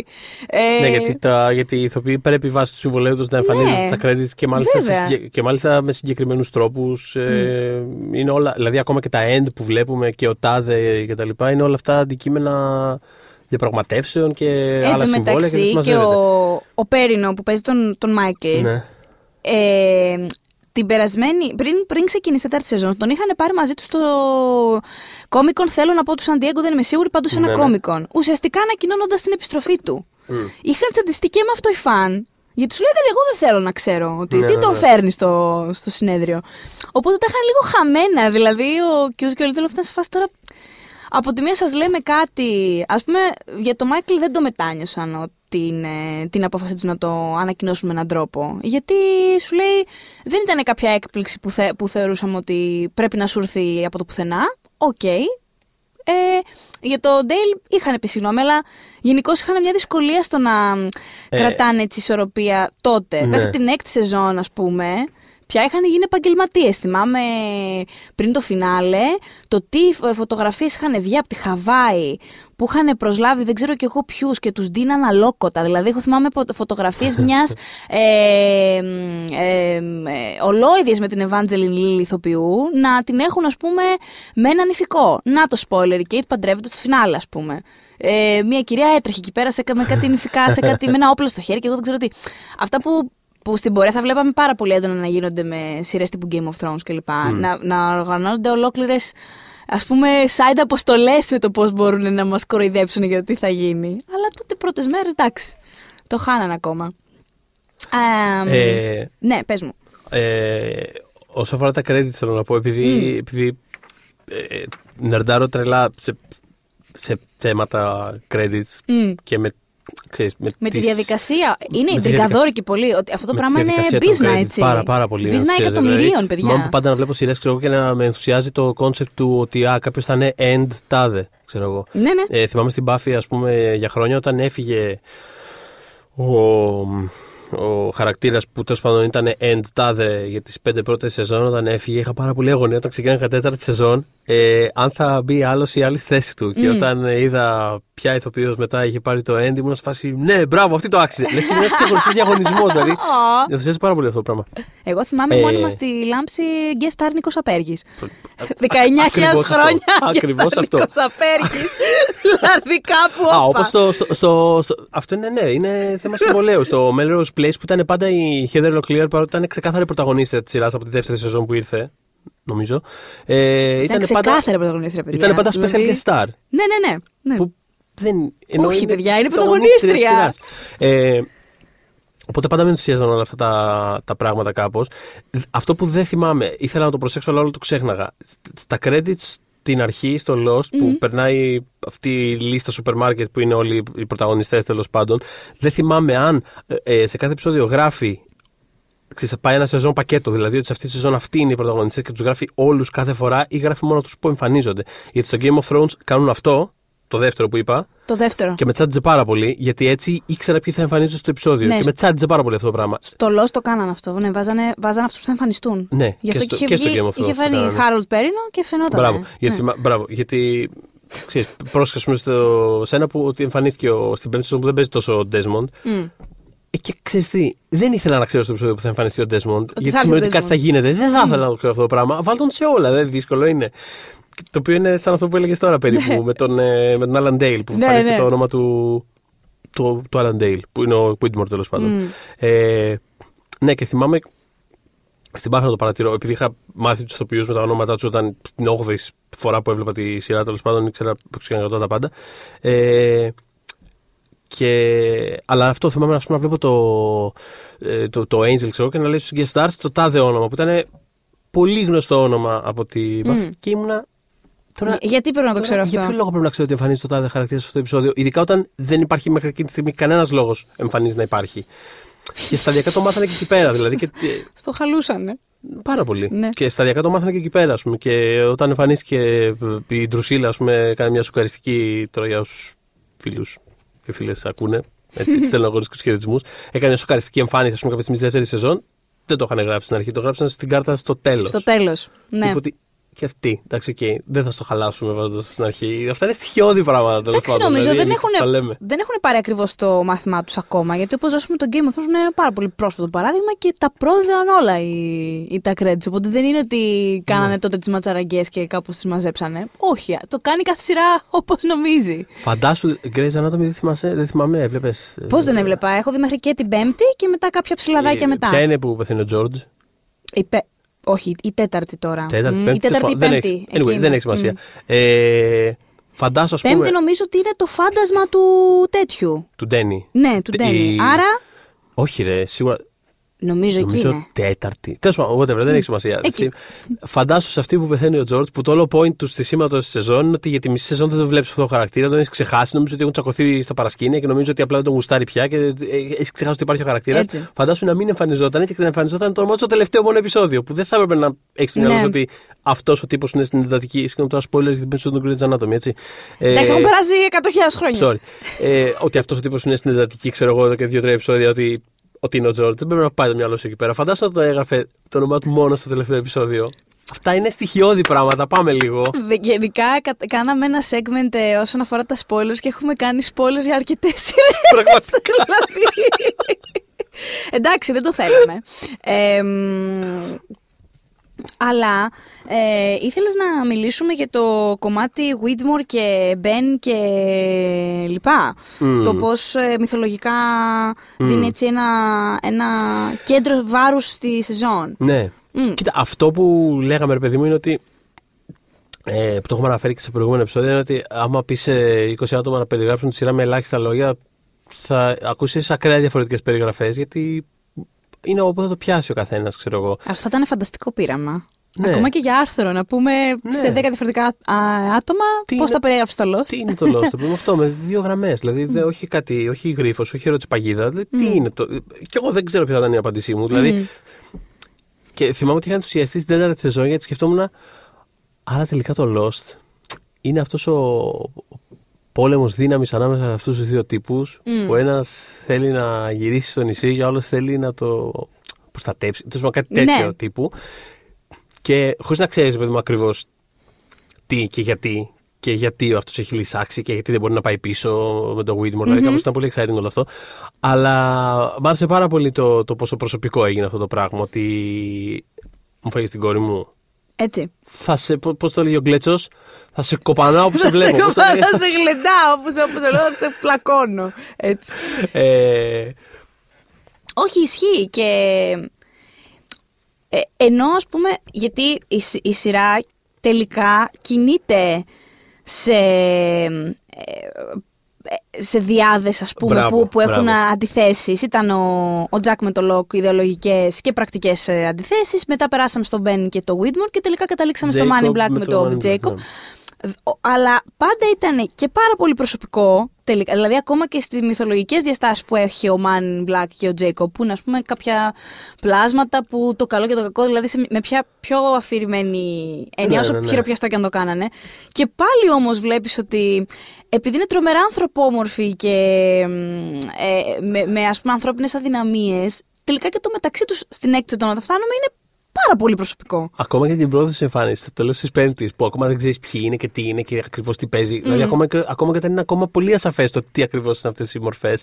Από τη στιγμή που κάθεται αυτός δίπλα του στην παραλία, αν θυμάστε του. Έτσι, πω, πω, τι κάθεται- ωραία σκηνή. Τι, φανταστική τι σκηνή, πράγμα Που κάθεται ήταν δίπλα αυτό. στην παραλία και είναι σε φάση.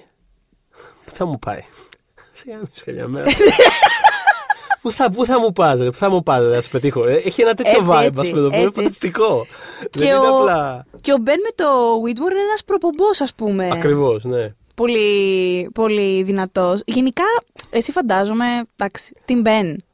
Ορίστε. Team Ben. Καλά, προφανώς εννοείται. Εντάξει, τι Δεν άλλο Το θα- συζητώ αυτό το ναι, πράγμα. ναι, Δεν- ναι, ναι, Σιγά μην με τον άλλο το- τον ε, corporate elite. ε, να- Έτσι. Το, το Joe Biden του, Ναι, ναι, του ναι. Lost. Άσε μας λίγο. Αλλά μου αρέσει πως από τη στιγμή που κεντράρει εκεί πέρα, δηλαδή το δεύτερο μισό ας πούμε, αυτής της σεζόν, είναι πάρα πολύ για, γύρω από τον Ben πλέον και ξέρεις, λίγο ε, όταν αποκαλύπτει ότι ο Μάικλ είναι ο κατασκοπός του στο Φρέιτερ και λίγο ε, βλέπουμε αυτή την επιχείρηση και μετά βλέπουμε το πόσο Μπεν που ξυπνάει στη στέπα με, τη, με το παλτό ε, ας πούμε στρατολογεί τον Σαγίτ και Ναι. βρίσκει τον ε, Whitmore και μετά ε, ε, κάπως πώς οργανώνει τον πόλεμο από τη δική του πλευρά τέλος πάντων. Δηλαδή είναι πολύ ωραίο το κομμάτι της σεζόν που ε, αφοσιώνεται σε αυτόν.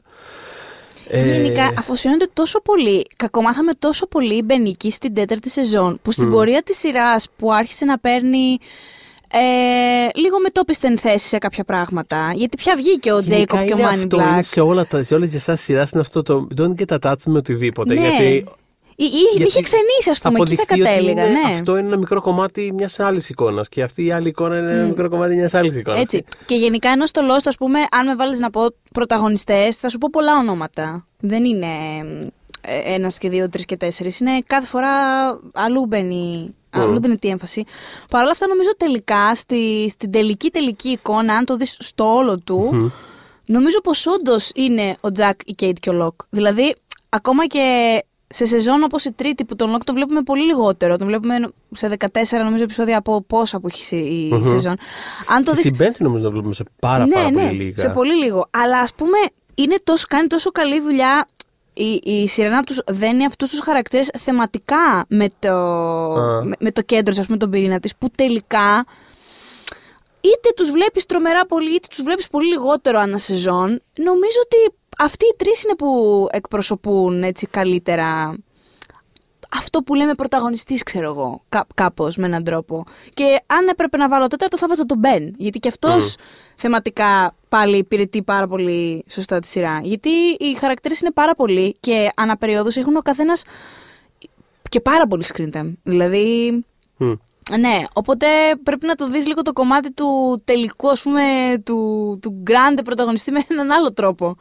Νομίζω ότι ναι, νομίζω ότι αυτοί οι τρεις είναι που κά, κάπου- κάπως άμα το δεις με έναν τρόπο ε, είναι η Έχει βασική, σκεφτόμουν πιο τώρα και βασική. τη φάση που ο Μπεν. ε, Κάτσε, αυτό είναι στη τετάρτη στην πέμπτη σεζόν τώρα. Κάτσε, γιατί έχω πάθει και εγώ την αποκόλληση από το χρόνο που παθαίνω Έχεις για πάθει αυτή. του, είσαι και εσύ ο Μανχάταν. Πού είναι αυτό που κυνηγάει. Πέμπτη πρέπει να είναι αυτό που κυνηγάει τον Ντέσμοντ. Ναι, στην Που πέμπτη βρίσκεται είναι στην αυτό. Πέμπτη είναι αυτό. Στην πέμπτη Ποτάκι, είναι θα αυτό. το πούμε στο Μμμ. επόμενο αυτό. Ε, Αλλά ε, πριν περάσουμε στα επεισόδια, γιατί θέλω να μιλήσω έτσι για αυτή τη στέπα Ναι. ε, του, του Μπεν, ε, θες να μιλήσουμε λίγο για τους καινούριους χαρακτήρες. μμ. Μου άρεσαν πάρα πολύ οι καινούριοι χαρακτήρες. Έλεγα νωρίτερα στο Θοδωρή ότι δεν το πιστεύω ότι τόσο αργά σε μια τόσο αγαπημένη μου σειρά που έχω λοκάρει εγώ τώρα στους αγαπημένους μου και ξέρω ποιοι με ενδιαφέρουν, που στην πλειοψηφία τους βασικά με ενδιαφέραν οι λόστις. Δεν μπορώ να πω δηλαδή ότι αχ μωρέ γιατί μου δείχνεις κεντρικό επεισόδιο του τάδε, χέσε με.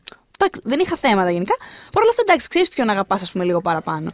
Ε, και είναι και μια σειρά που γενικότερα έβαζε συχνά νέους χαρακτήρες. Να. Ε, ενίοτε τους έβλεπες ανταγωνιστικά σε σχέση με τους δικούς σου αγαπημένους ή όχι. Δηλαδή, αχ, ο τάδε κλέβει screen time, ενώ θα μπορούσα να βλέπω το lock π.χ. Θέλω να σου πω. Δεν πίστευα ότι θα έρθει στην τέταρτη σεζόν ένας αρκετά μεγάλος αριθμός νέων χαρακτήρων με πολλή έμφαση και θα, τους, θα μ' άρεσαν τόσο πολύ. Γενικώς θεωρώ ότι οι συστάσεις τους έγιναν φανταστικά. Ε, φανταστικά, δηλαδή, μπράβο. Εντάξει, κάνω ένα μικρό teaser για τα δικά μου αγαπημένα τα επεισόδια που έχουν μέσα το Confirmed Dead. ναι, γιατί θεωρώ ότι έχει μέσα τα, τα καλύτερα έντρος χαρακτήρων που έχω δει σε τόσο μεταγενέστερο στάδιο σειράς. Μπράβο. Ε, μ, επίσης, ε, μέσα στους ανθρώπους του Ποιος- Φρέιτερ, ναι. Που δεν είναι από τους, αυτούς που θα έμεναν ή τους αγαπημένους, απλά θέλω να θυμίσω ότι είναι στο ρόλο της Ρεγκίνα, Ρετζίνα, δεν θυμάμαι, είναι η Ζωή, η, Η Zoe η Zoe Bell, Bell, βεβαίως. με την οποία μιλήσαμε πρόσφατα με αφορμή το Once Upon a Time in Hollywood. Ε, που, γιατί η Ζωή Μπέλ, για όποιους δεν γνωρίζουν, είναι η κάπως κρυφή μουσα του, του Ταραντίνο. Του κάνει τα stunts, ξεκίνησε σαν stunt woman, πλέον του κάνει τα coordinations του κτλ. Τη βλέπουμε και στο. Και σε μεγάλο ρόλο, στο, σε κανονικό ρόλο. Στο. Στους Hateful Eight έχει στο, ρόλο στο εκεί. Καλό Stuntman Mike. Ε, Death Proof. Στο Death Proof, Έφαγα μπράβο, ναι. Σκάλωμα. Ε, οπότε ναι, κάνει και δουλειά πια και περισσότερη μάλιστα μπροστά στη- α, από την κάμερα Και πλέον. τη βλέπουμε αλλά... κιόλας. Θυμάμαι, επειδή ακριβώς ήταν και κάπου εκεί κοντά. Όχι κοντά, εντάξει, ήταν αρκετά μετά, αλλά ζούσα ακόμα πάρα πολύ στο hype του Kill Bill, που είναι η αγαπημένη μου ταινία του Ταραντίνο και κάπως. Ναι, είναι, είναι τα stunt woman της νύφης. Ακριβώς, επειδή υπήρχε όλο αυτό το. Όλο αυτό το πράγμα γύρω από τη ζωή Μπέλ, κάπως είχα ενθουσιαστεί όταν είχα διαβάσει ότι θα παίξει τη σειρά. Και όταν εμφανίστηκε η σειρά ήμουνα. Ναι, Αυτό, αυτό ήταν. Αυτό ήταν. Αποκλείεται. Κάτι άλλο Και θα γίνει εγώ με αυτήν. περίμενα ότι όχι μόνο θα γίνει με αυτή, ότι έστω ρε παιδάκι μου θα εκμεταλλευτούν περισσότερο το stunt ε, background της, γιατί Το κάνανε. γε- Γενικά νομίζω το κάνανε πάρα πολύ αυτό το πράγμα. Σε πάρα πολλά πράγματα. Ότι κάπως. επειδή επενδύανε πάρα πολύ ξέρεις, σε μικρά πρόσωπα, σε, με- σε μικρές στιγμές, ήταν πάρα πολύ καλοί στο να δημιουργούν κάτι τέτοιες στιγμές που κάπως σου μένανε. Ναι. Κάπως ένιωθε πάντα ότι υπήρχαν περισσότερα πίσω από το οτιδήποτε. Μμ. Εντάξει, αυτό είναι το κλίμα που καλλιεργεί ούτως ή άλλως η σειρά, αλλά ακόμα και αν δεν υπήρχε. Δηλαδή, α, θέλω να πω ότι αυτό βοήθησε πάρα πολύ στο να δημιουργηθεί αυτή η αίσθηση, φτάνοντας στο τέλος τη σειράς, ότι στην πραγματικότητα δεν ξέρουμε τ- τίποτα από όσα πρέπει να μάθουμε. Ναι. Γιατί είχες την αίσθηση ότι υπήρχαν πολύ περισσότερες αποδείξει από όσε όντω υπήρχαν. Ήταν το. Ναι, αλλά τελικά τι έπαιζε με την τάδε; Τίποτα, Μα δεν, τίποτα έπαιζε. δεν Απλά, έπαιζε. απλά, απλά πνίγηκε. Δεν έπαιζε τίποτα. όπως ναι, αλλά είπες- τελικά όμως ο Φίσερ Στίβενς που ήταν εκεί. Τι ακριβώς. Τι ακριβώς ήταν εκεί και τελείωσε. Αυτό Έτσι, ήταν. έτσι, δεν- έτσι, έτσι. Το, το οποίο είδαμε να το, κι- να, να, κυνηγά, να το κυνηγάνε ναι, και, και, και άλλες σειρές που είχαν ας πούμε, το στοιχείο του Mystery Box. ή κάπου, Αχα. Δηλαδή και το Game of Thrones, ας πούμε. Ε, πολλά πράγματα συνέβαιναν και καθόμουν εγώ και γραφά 37.000 θεωρίες και απλά δεν ήταν κάτι. δηλαδή, εγώ απλά έγραφα 40 κείμενα το μήνα θεωριών και δεν ήταν τίποτα. Όλα αυτά που Να διαβάζαμε. ας πούμε. αποχαιρετήσουμε αυτά τα pixels, να κάνουμε μια τελετή, να τα στείλουμε στο, Ναι. στο σύμπαν, στο, Ναι. Στο διάστημα. Αλλά. Ε, Ποιου είχαμε, ναι. είπαμε τη, τη Ζωή Μπέλ που εντάξει, απλά έπρεπε τη μισή και να την αναφέρουμε, δεν Ναι. ήταν να μην την αναφέρουμε. Είχαμε τον, ε, τον Fisher Stevens που ανέφερα τώρα. Μπράβο. Ε, αγαπημένη η μορφή, πολύ κλασική φιγούρα και τώρα που τρελάθηκαν και δεν συμμαζεύεται. Ναι. Ε, ο Άμπαντον, μην τον ξεχνάμε. Μάθιο τον, Άμπαντον, τον είπαμε, πολύ απλά να τον ωραία. επαναλάβουμε γιατί μου, η χαρά που πήρα όταν ήταν ο ηθοποιός και στο Fringe και πιάσε κανονικό ρόλο έτσι regular και τον έβλεπα. Έχει αυτό το ανεπιτίδευτο μπαντάσερι, full αυτός ο άνθρωπος. Δηλαδή μπαίνει στη σκηνή και λέει Ήρθα. Σταματήστε όλοι οι υπόλοιποι να κάνετε οτιδήποτε. Έχει κάτι όταν μιλάει. Τρελαίνω να τον ακούω να μιλάει αυτόν Ναι. τον άνθρωπο. Έχει κάτι στε- στον τρόπο που Γιατί το βλέμμα του, που είναι ε, ισορροπή μεταξύ μήτρελου δεν ξεκολλάς. και απίστευτα cool ανθρώπου ταυτόχρονα. Δεν ξεκολλάς. Όσο σε κοιτάει, δεν γίνεται να κοιτάξεις πουθενά αλλού. Α, Αλλά έχει και κάτι στον τρόπο που μιλάει. Έχει κάτι πάρα πολύ αποφασιστικό. Χωρίς να είναι όμως καθόλου τραχή επίσης. Είναι κάπως πολύ γλυκό και πολύ στρογγυλό, αλλά κάπως κολλάς. Δεν μπορώ Νομίζω να το ότι είναι ο περιγράψω. τρόπος που Έχει τονίζει τις λέξεις και που πάρα πολύ. Ο χωρίζει τρόπο- τι φράσεις. Αυτό ο τρόπο ο τρόπος που ναι. κάθε λέξη ξεκινάει και τελειώνει, ρε παιδί μου. Είναι φοβερός τρόπος. Πολύ καλό. Ε, Τρελαίνομαι. Είχαμε τον. ε, Τρελα- Αν μας ακούσει, ξεκινά podcast. Θα άκουγα. Και εγώ θα άκουγα. Θα κάτω. Ή δεν ξέρω, να, να τραγουδάει jazz. Δεν ξέρω. Κάτι, κάτι, κάτι θα ήθελα. Δεν, δεν έχω συναισθήματα ως προς αυτό. Τον άπαντο να τραγουδάει jazz, αλλά είναι και κάτι που θα δοκίμαζα. Δηλαδή, Ναι, αν μου ναι. λέει ότι το έβγαλε το album, θα τα άκουγα στο Θα τα Spotify. άκουγες, ωραία. Αυτό. Ε, έχουμε τον ε, για μένα πιο συχαμένο και ειλικρινό, Όπα. ειλικρινά, δηλαδή. Αχ, ε, πήρα μια χαρά στην ανατείναξη. Τον Κίμη. Πραγματικά. Αχ, ε, ναι, τι ναι, ναι. σύγχαμα είναι αυτό. Και θυμάμαι τότε, ήταν βρε παιδί μου. Ως φαν της Κέιτ, τι, έχω, τι έχουν δει τα μάτια μου. Τον, κα- την κάνανε σιπ μέχρι και με αυτόν. παιδιά, παιδιά, η Κέιτ δεν θα ήθελε τον Κίμι. Έχει γενικότερα υψηλότερα στάνταρτ. Ακόμα και η Κέιτ. δηλαδή, πραγματικά. ε, είχαμε τον Μάιλς, ο οποίος μίλαγε με τα φαντάσματα, legit. Ε, δηλαδή είχε θεματάκια τέτοια. Ο οποίος ήταν, ας πούμε, έφερε το πολύ στεγνό χιούμορ στη σειρά. Ε, και ήταν αυτό και μέχρι το τέλος που εκτιμούσα στον Miles περισσότερο. Είχε αυτό το... Όχι ότι δεν είχε δραματικό στοιχείο ο χαρακτήρας του, αλλά μ' άρεσε τόσο πολύ αυτό, αυτό το dryness που λέγει τα πάντα. Δηλαδή... ε, Έκανε και- καλό ταιριάσμα μετά και στην Πέμπτη με τον ε, Χέρλι. Ήτανε, Ακριβώς.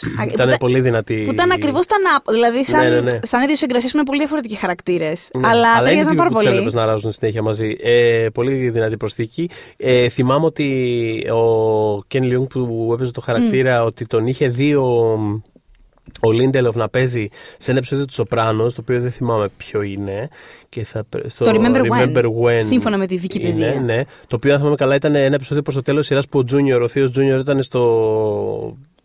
κάπου, committed τέλος πάντων. Και ο, και ο Ken Leung έπαιζε έναν ε, συντρόφιμό του τέλος πάντων. Έχω πάρα πολλά χρόνια να το δω, αλλά κάτι τέτοιο θυμάμαι να συμβαίνει. Εντάξει, όπως... Ε, και κάπως θυμάμαι, αυτό διάβαζα, ότι είχε ενθουσιαστεί ο Λίντελοφ και είδε το επεισόδιο. Πολύ μεγάλος φαν του Σοπράνο ο Λίντελοφ, Ναι. είναι γνωστό αυτό. Ε, και είχε ενθουσιαστεί όταν τον είχε δει και ήταν σε φάση ότι θέλω να, θέλω να κάνω κάτι για αυτόν στη σειρά. Μμ. Ε, το οποίο, you know what, υπάρχει το, τα υπολογίζω όλα μέχρι τελευταία ε, τελεία τέλος πάντων. Αλλά μου αρέσει πάρα πολύ και η προσέγγιση του. Είδα αυτόν και μ' άρεσε και Είδα θα, αυτό θα και σου μ' φτιάξω άρεσε κάτι. και θέλω να δημιουργήσω κάτι. Και- Ναι, ναι, ναι. Γιατί, Γιατί άμα όχι; αφήνεις περιθώριο, ρε παιδί μου, μπορεί να δημιουργηθούν πολύ ωραία πράγματα. Και επειδή ο Abrams είναι πιστός γενικά στους ε, δικούς του, έχουμε δει τον Ken Leung και στα Star Wars, έτσι σε περασματάκια έχει Δεν το κάνει. θυμόμουν, αλλά Ναι, ναι. χαίρομαι πολύ που το ακούω. Γενικότερα θέλω να βλέπω φάτσες από το Lost όσο πιο συχνά γίνεται. Ε, μ, μιλώντας για Είχαμε, έχουμε φάτσες... κι άλλους. Ναι, ναι, μιλώντας για φάτσες από το Lost που θα ξαναβλέπαμε από δημιουργούς μες που βγήκαν μέσα από το Lost. Έχουμε τη Charlotte, την κοκκινοτρίχισα, την- Ναι. το Την, κοκκινομάλικο ε, δέρας. Την ε, Nicole Kidman της Network τηλεόρασης. Αυτό, η οποία μετά ήταν στο. μ, Αχ, να δεις πώς λεγόταν αυτή η σειρά που έφτιαξε ο Χόροβιτ και ο Κίτσι. Το Once Upon a Time. Το Once Upon a Time ήταν εκεί ε, ήταν στο εκεί; ρόλο της μάγισσας. Ήταν ενώ επανερχόταν πολύ σαν χαρακτήρας. Α, Δεν μάλιστα. ήταν άντε ήρθε μια φορά και έφυγε. Οκ. Ε, η Σάρλοτ η οποία. Ξέρεις τι, όταν πέθανε δεν είναι ότι είπα θα μου λείψεις. Απλά Αυτό το, που ο Ντάνιελ. Μπράβο, ναι, Ναι. ακριβώς. Αλλά θες το δέσιμό της με τον Ντάνιελ. Θες ότι γενικότερα μου είχε μείνει η αίσθηση ότι θα έπρεπε να έχω δει περισσότερα από τη συγκεκριμένη. Ε, μ, θες ότι εκεί προς στις τελευταίες σεζόν πια ας πούμε οι γυναίκες είχαν αρχίσει να πέφτουν σαν τις μύγες ε, και δεν ψινόμουν. Είναι, απ- είναι από τις, ε, ε, από τις πλευρές της σειράς που και σήμερα δηλαδή δεν με ξετρελαίνουν το, Ναι. πώς, το πώς αποδεκατιστήκαμε. Ε, και θα συνεχίζαμε. Δηλαδή πέμπτη έξι σεζόν μας τρώνε τη μία μετά την άλλη. Εντάξει, ναι, βέβαια. Εντάξει, γενικά αρχίζει μακελιό και γίνεται. εκεί Ναι, πέρα, αρχίζει, ούτως ή αλλά άμα άλλως. δεις την τελευταία εικόνα που είναι αυτοί που φεύγουν από το νησί, είναι μόνο η Κέιτ από γυναίκες. Μμ. Δηλαδή, α, και η Κλέρ. Οι υπόλοιποι είναι, είναι 4 και 2, κάπως έτσι, 5 και 2. Εντάξει, Δεν το εκτιμώ ιδιαίτερα. Ε, έχουμε τον το Λαπίδη που λες, τον Λαπίδου, ο οποίος. Λαπίδης, φανταστικός. Φανταστική προσθήκη σειρά, μπράβο. Τι μορφή, τι παλικάρι είναι Τι αυτό. μορφή, τι, παρλικά, τι παλικάρι. Λοιπόν, πώς, ε, πώς τον λέμε, Τζεφ Φαχέι, Τζεφ Φέιχι, Τζεφ Φαχέι, Τζεφ. Θέλω να πω ότι είναι φέιχη. Τζεφ Φέιχι. Ωραία, Έτσι μου το- φαίνεται. Το, το μου φαίνεται αγοράζω. ότι είναι φέιχη. Ε, ο οποίος, ένας τύπος ο οποίος έχει. Φουλή ορκιέζικη φάτσα εντωμεταξύ, δηλαδή. Πάρα πολύ. Έπρεπε να παίζει τον Uncut Gems. Πραγματικά Ε, όμως. ο οποίος έχει τύπου 600 credits, δηλαδή. Παίζει παντού. Έχει μια εγκυκλοπαίδεια μόνο για να τυπώσεις τα credits που έχει αυτός Ναι. ο τύπος. Ε, αλλά έπαιζε και στο Αλίτα. Δεν έπαιζε στο Uncut Gems, αλλά έπαιζε στο Αλίτα. Ναι, ναι, ναι. το, Προ- το πρόσφατα πολύ αγαπημένο. αγαπημένο μου. Ακούσετε το επεισόδιο με, τις- με, τα Oscar, με τα δικά μας Όσκαρ για να ακούσετε πόσο πολύ μου άρεσε αυτή η ταινία. Και για να αποκατασταθεί το δίκαιο Ναι, στο Όσκαρ τον Πολλά Εφέ, δίκαια. τέλος πάντων. ναι, στο Όσκαρ Ναι. τον Εφέ. Είναι δυνατόν να μην έχει πάρει αυτό, Α, το, συμφωνώ. αυτό το Συμφωνώ. σκαρτό, Συμφωνώ. αλήθεια. Στο Όσκαρ του πρώτου γυναικείου ρόλου επίσης να αποκατασταθεί. Ναι, αλλά θέλω να πω, δηλαδή το άλλο είναι θα έπρεπε να είναι αυτό Λοιπόν, αυτονόητο ναι, ναι, ναι, της ισχύει. υπόθεσης. Ξεκάθαρα. Και καταλήγουμε στον Α, μην ξεχάσω την Naomi. Την Naomi. RIP. Και τον Η ε, Naomi ήταν η Daniel. πιλότος που ήρθε από την προηγούμενη σεζόν. Η πιλότος Ήταν, που ε, είχε με το early walkie-talkie, entrance, με το, ναι. ε, το πόδι και όλο αυτή το δράμα. Και τον Daniel Faraday, ο οποίος μέσα σε ελάχιστα επεισόδια έγινε ένας από τους αγαπημένους μου μέχρι και σήμερα ε, χαρακτήρες της σειράς και γι' αυτό σου λέω ότι δεν το, δεν το πίστευα ότι πια τέταρτη σεζόν θα αποκτήσω τόσο αγαπημένο που θα φάει σε κατάταξη προηγούμενους ε, Θες, ρε παιδί αγαπημένους μου, θες, θες ηθοποιούς και θες χαρακτήρες που νιώθεις ότι μπορείς να τους αναδημιουργήσεις μες στο κεφάλι σου να λένε πράγματα που δεν έχει γράψει για αυτούς κάποιος ακόμα. Μμ. Μπο- δηλαδή αυτό το σκάουλ που κάνει ο, ο Faraday, ο Jeremy Davis, αυτό το που, που στρίβει λίγο το κεφαλάκι, σμίγει Ναι, ναι. τα φρύδια και Ναι, κάνει ναι, ναι. έτσι δεν είναι. και Ξέρεις τι μου θυμίζει; Τι; Ε, τα λικόσκυλα το κάνουν αυτό χωρίς φλάκα. Υπάρχουν πάρα πολλά τσιφάκια με λικόσκυλα απλά να, να, να κάνουν tilt το κεφάλι τους σε μία πλευρά, να σμίγουν λίγο τα φρύδια και τώρα λες και τώρα έχει, τα ενοχλώ, Αυτό, μπράβο. τα, τα, τα στεναχωρώ, έχει είναι σι- χαρούμενα. Έχει σίγουρα κάτι στεναχωρημένο, έχει σίγουρα κάτι πληγωμένο. Έχει μια περιέργεια. Έχει πολύ, έχει πολλή απορία. Απορία, μπράβο. Ε, δηλαδή, ακόμα και όταν παίρνει ύφος, δεν νιώθεις ποτέ του επιτίθεται. Είναι απλά. Τώρα. Δεν πιστεύεις ότι πρέπει να γυρίσουμε. ναι. Σμίγει φρύδια. Απορεί λιγάκι. Παίρνει και, παίρνει και ύφος για να σε πείσει. είναι πολλά μαζί. Έχει, είναι πολύ χαρακτηριστικό το ύφος του. Δηλαδή. Το στηρίζω πάρα πολύ. Ε, έχει, έχει κάτι από Colin Farrell επίσης, θα πω. Έχει από Colin Farrell, επίσης έκλεγα να ξέρεις με τη γραβάτα. Το ότι είδαμε άνθρωπο στο νησί Με γραβάτα. με γραβάτα μόνιμα την οποία Ναι. δεν έβγαζε. Πολύ δηλαδή, δυνατό. αυτό, μπράβο. Αυτό, αυτό με γύρισε πίσω στο Survivor βασικά. Στις, ε, Να τα. που στο, ναι, βέβαια. Στο, στο, δεν φύγαμε ποτέ. Ενώ ότι η Ακόμα σειρά, παίζεται, ναι, βέβαια. Καλά, εκτός από αυτό, ότι από τη στιγμή που το λέω στε- κομμάτι του pitch του είναι Survivor φτιαγμένο σαν τάδε, Ναι, ναι, ναι. Το επικαλούμαστε συνέχεια. Έχουμε το δικαίωμα. ε, αλλά που- στο Survivor, ρε παιδί μου, δεν, δεν, στο Αμερικάνικο τουλάχιστον εδώ πέρα δεν θυμάμαι, δεν ξέρω πώς. Αλλά έχω- είχαν πάντα την, τη, τη φορεσιά τους, ρε παιδί μου, κάπως. Δηλαδή είναι τύπου ένα πολύ κλασικό μπλουζάκι που το φοράνε για όλη τη σεζόν. Και μάλιστα κάποια είναι τόσο εμβληματικά που ξέρεις, και σε All Star μετά σεζόν που γύρισαν. Φοράγαν που τα γίναγαν ίδια. παίχτες, που μπορεί να γίναγε 8 χρόνια μετά, ξέρω εγώ, και να ήταν άλλος άνθρωπος. Αλλά θα είχε την μπαντάνα του. Θα είχε όμως. την ίδια μπαντάνα ή το ίδιο ξεπλημμένο τισερτάκι. Είναι, πο- ξέρεις, είναι η στολή τους κάπως. Και κάπως όταν είδα τον, ε, τον Faraday στο νησί, αυτό που λες, Ναι. Α, ωραία, αυτός ήρθε με το. Ήρθε με το ήξερε, με, τη- ήξερε το- τη φορεσιά που θα κάνει την αίσθηση. Που θα, Ναι, θα- ναι, ναι, για να γίνει ναι, ο fan ναι. favorite.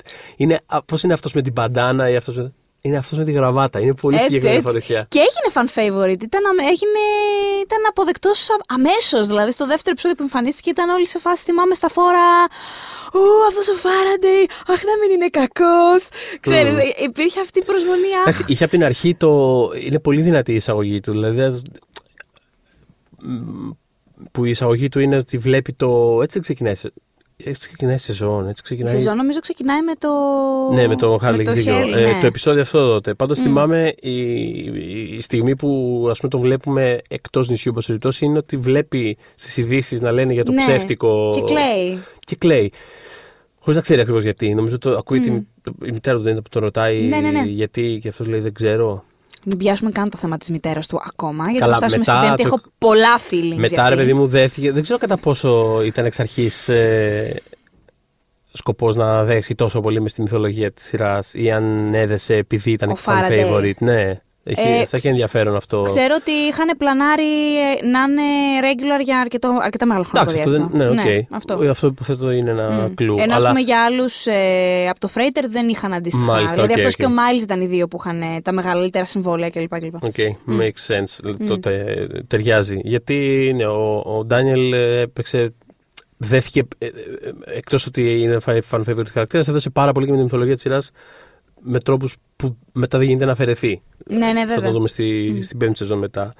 Αλλά ναι, απ' αυτό ρε παιδί μου, από την πρώτη στιγμή κάπως έχει. Όχι σαν ποιος είναι ο ρόλος αυτού και τι δουλειά έχει και πώς μπλέκεται. Είναι ότι απλά θέλω να δω κι άλλα, θέλω, να- θέλω να δω κι άλλα από αυτόν τον τύπο. Και επίσης αισθάνεσαι ότι εάν για οποιοδήποτε λόγο αυτός είναι με την πλευρά των κακών, ας το πούμε έτσι, Ναι. απλουστευμένα. Ε, δεν θα είναι εκεί για κακό ο ίδιος. Καταλαβαίνετε. Ναι, δηλαδή, ναι, ναι, ναι, φαίνεται ναι. ότι είναι από αυτούς τους χαρακτήρες που έχουν μια πολύ φοβερή ικανότητα και έχουν γνώσεις και κάποιος ενδεχομένως μπορεί να τους χρησιμοποιήσει. Μμμ, μμμ. Ε, και γι' αυτό νομίζω είχα, υπήρχε αυτή η αντίδραση. Αχ, αχ να μην πεθάνει νωρίς, αχ να είναι καλός και αχ να κάτσει, ξέρεις. Ε, είχα ξενερώσει όταν του είχαν βάλει τη στολή των Τάρμα. Ήθελα τη γραβάτα. Ε, στο βάλε τη γραβάτα Ναι. Την πάνω, γραβάτα από πάνω. πάνω από τη στολή των Τάρμα. Πώς τολμά. Αλλά Ε, ναι. Έπρεπε να παίζει και στο Justified με την ίδια γραβάτα μετά. Ε, Θα να του την κουβαλάει πήγαινε παντού, τη- τρομερά. την κουβαλάει παντού τη στολή. Ε, του πήγαινε τρομερά. Ο Jeremy Davis, να το αναφέρουμε γι' αυτό, ε, μετά το Lost ε, πήγε στο Justified όπου Ναι. έπαιξε για αρκετό διάστημα Μμμ. όπου κέρδισε και, και Emmy κιόλας για guest ε, actor. Ε, μ, Γενικά- Δεν τον έχω παρακολουθήσει πάρα πολύ την καριέρα του παρότι μου είναι πολύ. Δεν θεωρώ ότι είναι κάτι ιδιαίτερος ηθοποιό. Δηλαδή, ένα πράγμα κάνει κάπως. Αλλά ε, μου είναι τρομερά συμπαθής και κάπως χαίρομαι να τον βλέπω. Ακριβώς. Οπότε που ξέρεις, στην τηλεόραση παίζει πάρα πολύ μεγάλο ρόλο αυτό που, που θες απλά μια ευχάριστη συνήθεια. κάπου- Δηλαδή, θες κομμάτια αυτού που βλέπεις να επανέρχονται και να σε ευχαριστούν σε ένα πάρα πολύ βασικό επίπεδο. Ε, αλλά βλέπω ότι. Εντάξει, έχει, έχει συνεργαστεί αρκετά με τον ε, Λάρο Φοντριέρ, όπως θα περίμενε οποιοδήποτε. Πραγματικά. δηλαδή, Ε, τη φάση. ναι, η τελευταία του ταινία ήταν το The House of Jack Bill, το οποίο εμένα μου άρεσε, by the way.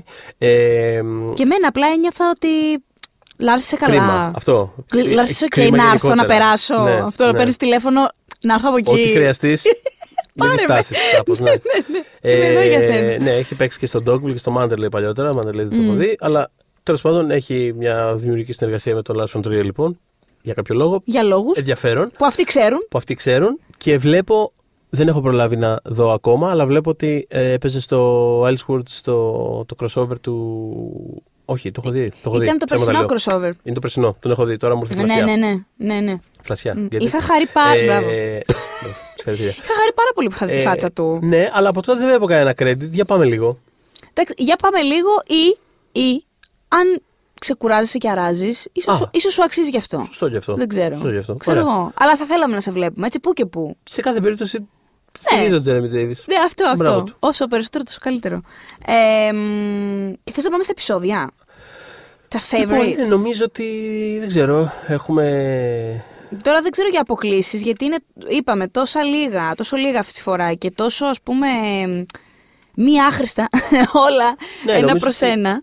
που- Νομίζω ότι ναι, εντάξει, σε γενικές γραμμές κάπως καλύψαμε την, ναι. τη γενική, ας πούμε, α- αυτό που κάπως άλλαξε που έκανε αυτή η σεζόν σε σχέση με άλλες αλλά ναι, και εγώ νομίζω ότι επειδή είναι κάπως έτσι συμπαγές Όπως είχε πει ο Κιούς σε μια συνέντευξη, τον είχαν ρωτήσει φοβάστε ε, μήπως κάνει σειρά Jump the Shark. Ε, Jump the Shark, για όποιους δεν γνωρίζουν, είναι όταν ας πούμε πραγματικά συμβαίνει κάτι συγκεκριμένο, είναι κάποια συγκεκριμένη στιγμή σε μια σειρά που είναι τόσο, γίνεται τόσο διαβόητη και είναι τόσο κακή Μμ.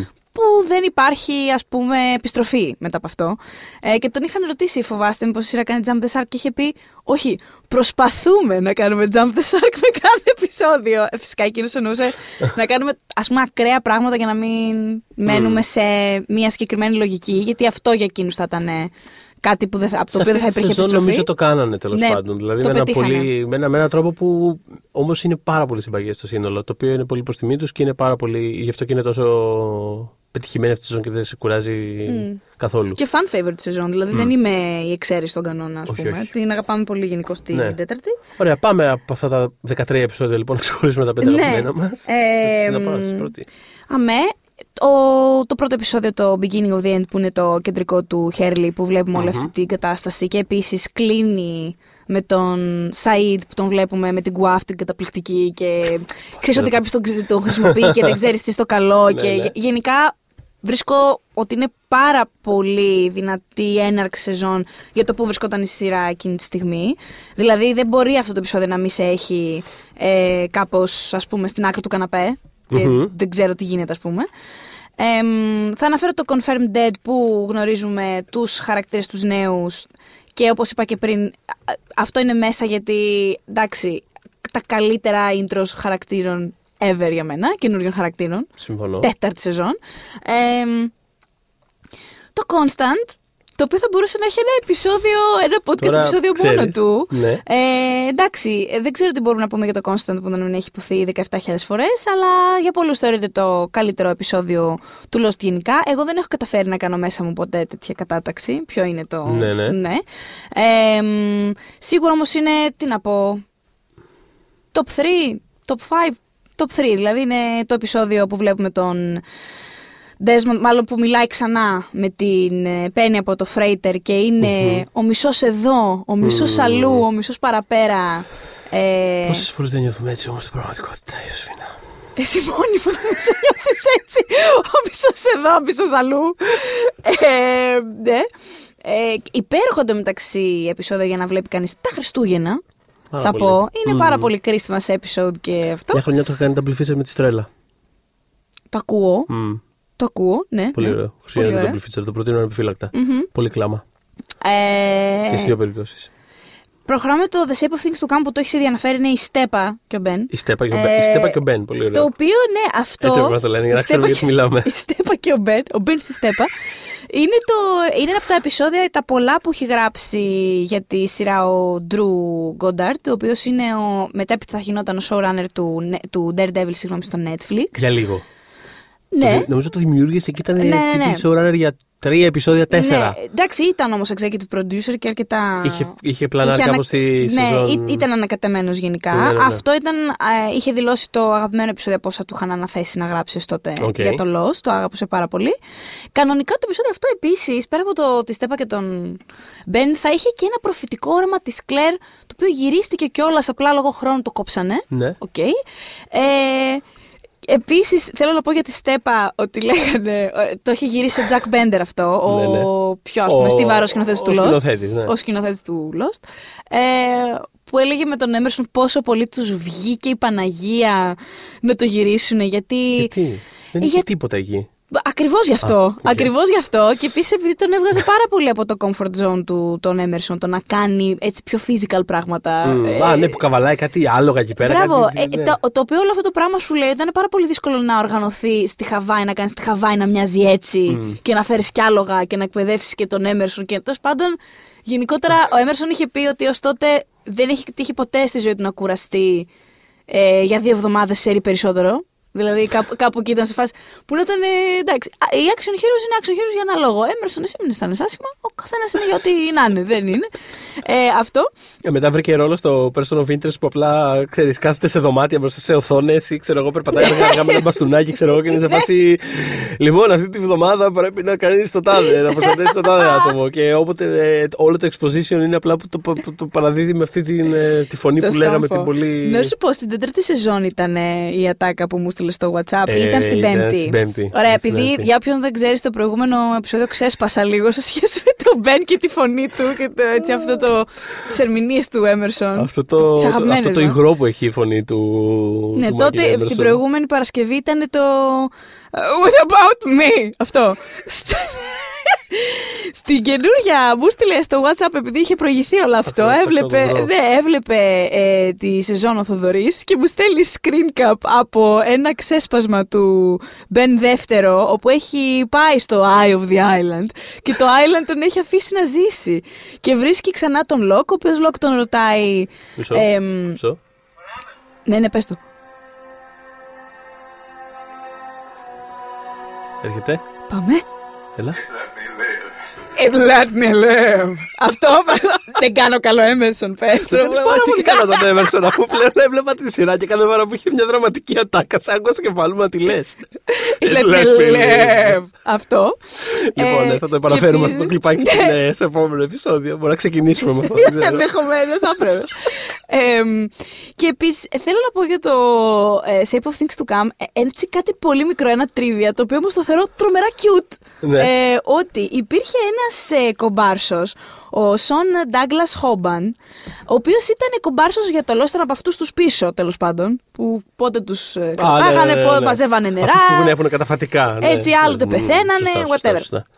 Ο οποίος ήταν εκεί από τον πιλότο της σειράς και μάλιστα τον πιλότο της σειράς ήταν γραμμένος ως Passenger 4. Ναι. Εντάξει. Ε, σε αυτό το επεισόδιο, γιατί σε όλη αυτή τη διάρκεια της σειράς υπήρχε ως κομπάρσος γενικά, ε, είχε περάσει από οντισιόν για να έχει επιτέλους το πρώτο του line. Και, Ω. ναι, και είχε ένα line σε αυτό το επεισόδιο ως Doug. Είναι ένας τυχαίος. Αλλά Ναι. Σον Douglas Hoban, μπράβο! Γιατί Μπράβο, εντάξει. μπράβο, τα κατάφερες. Ναι. Άμα Και έχει σας- επιμονή.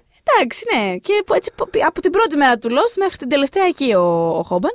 Μετά, ε, αγαπώ πάρα πολύ το Something Nice Back Home που είναι το επεισόδιο που βλέπουμε κάπως μαζί Kate και Jack πώς, έχουν, πώς είναι στο μέλλον και πώς θα πω έχουν καταντήσει για την ακρίβεια. Και μ, ενώ μου άρεσε πάρα πολύ σαν ε, επεισόδιο ψυχογραφικά καθαρά και για τους δυο τους, απλά σου έλεγα ε, τις προάλλες πώς έβλεπα εγώ με το επεισόδιο και βλέπω ένα Τζακ ο οποίος είναι αλκοολικός σε κακή κατάσταση, συμπεριφέρεται από ένα σημείο και μετά στο επεισόδιο εκρηκτικά, τα βάζει μαζί της γιατί φαντάζεται ότι ε, αυτή σκέφτεται τον Σόγερ και το του μίλησε και εγώ είμαι εδώ, εκείνος έμεινε εκεί και της κάνει μια έκρηξη ζήλιας φοβερή, η άλλη είναι σε φάση... Σε παρακαλώ, μην είσαι έτσι δίπλα στο παιδί μου, ας πούμε. Και έχει μια πάρα πολύ για μένα φυσιολογική αντίδραση η Kate σε αυτό το επεισόδιο. Οπότε εγώ τότε, κακομοίρα Ιωσήφινα, μπαίνω online. Μπήκε στο ίντερνετ. Μπήκα στο ίντερνετ να βρω το δίκιο μου και ως φανατική του Τζάκα έτσι. Δηλαδή, πραγματικά απλά αγαπάμε ένα χαρακτήρα. Δεν σημαίνει ότι δεν μπορεί να γίνει απίστευτα κουμάς ενίοτε. Δηλαδή, Μμμ. ξέρεις.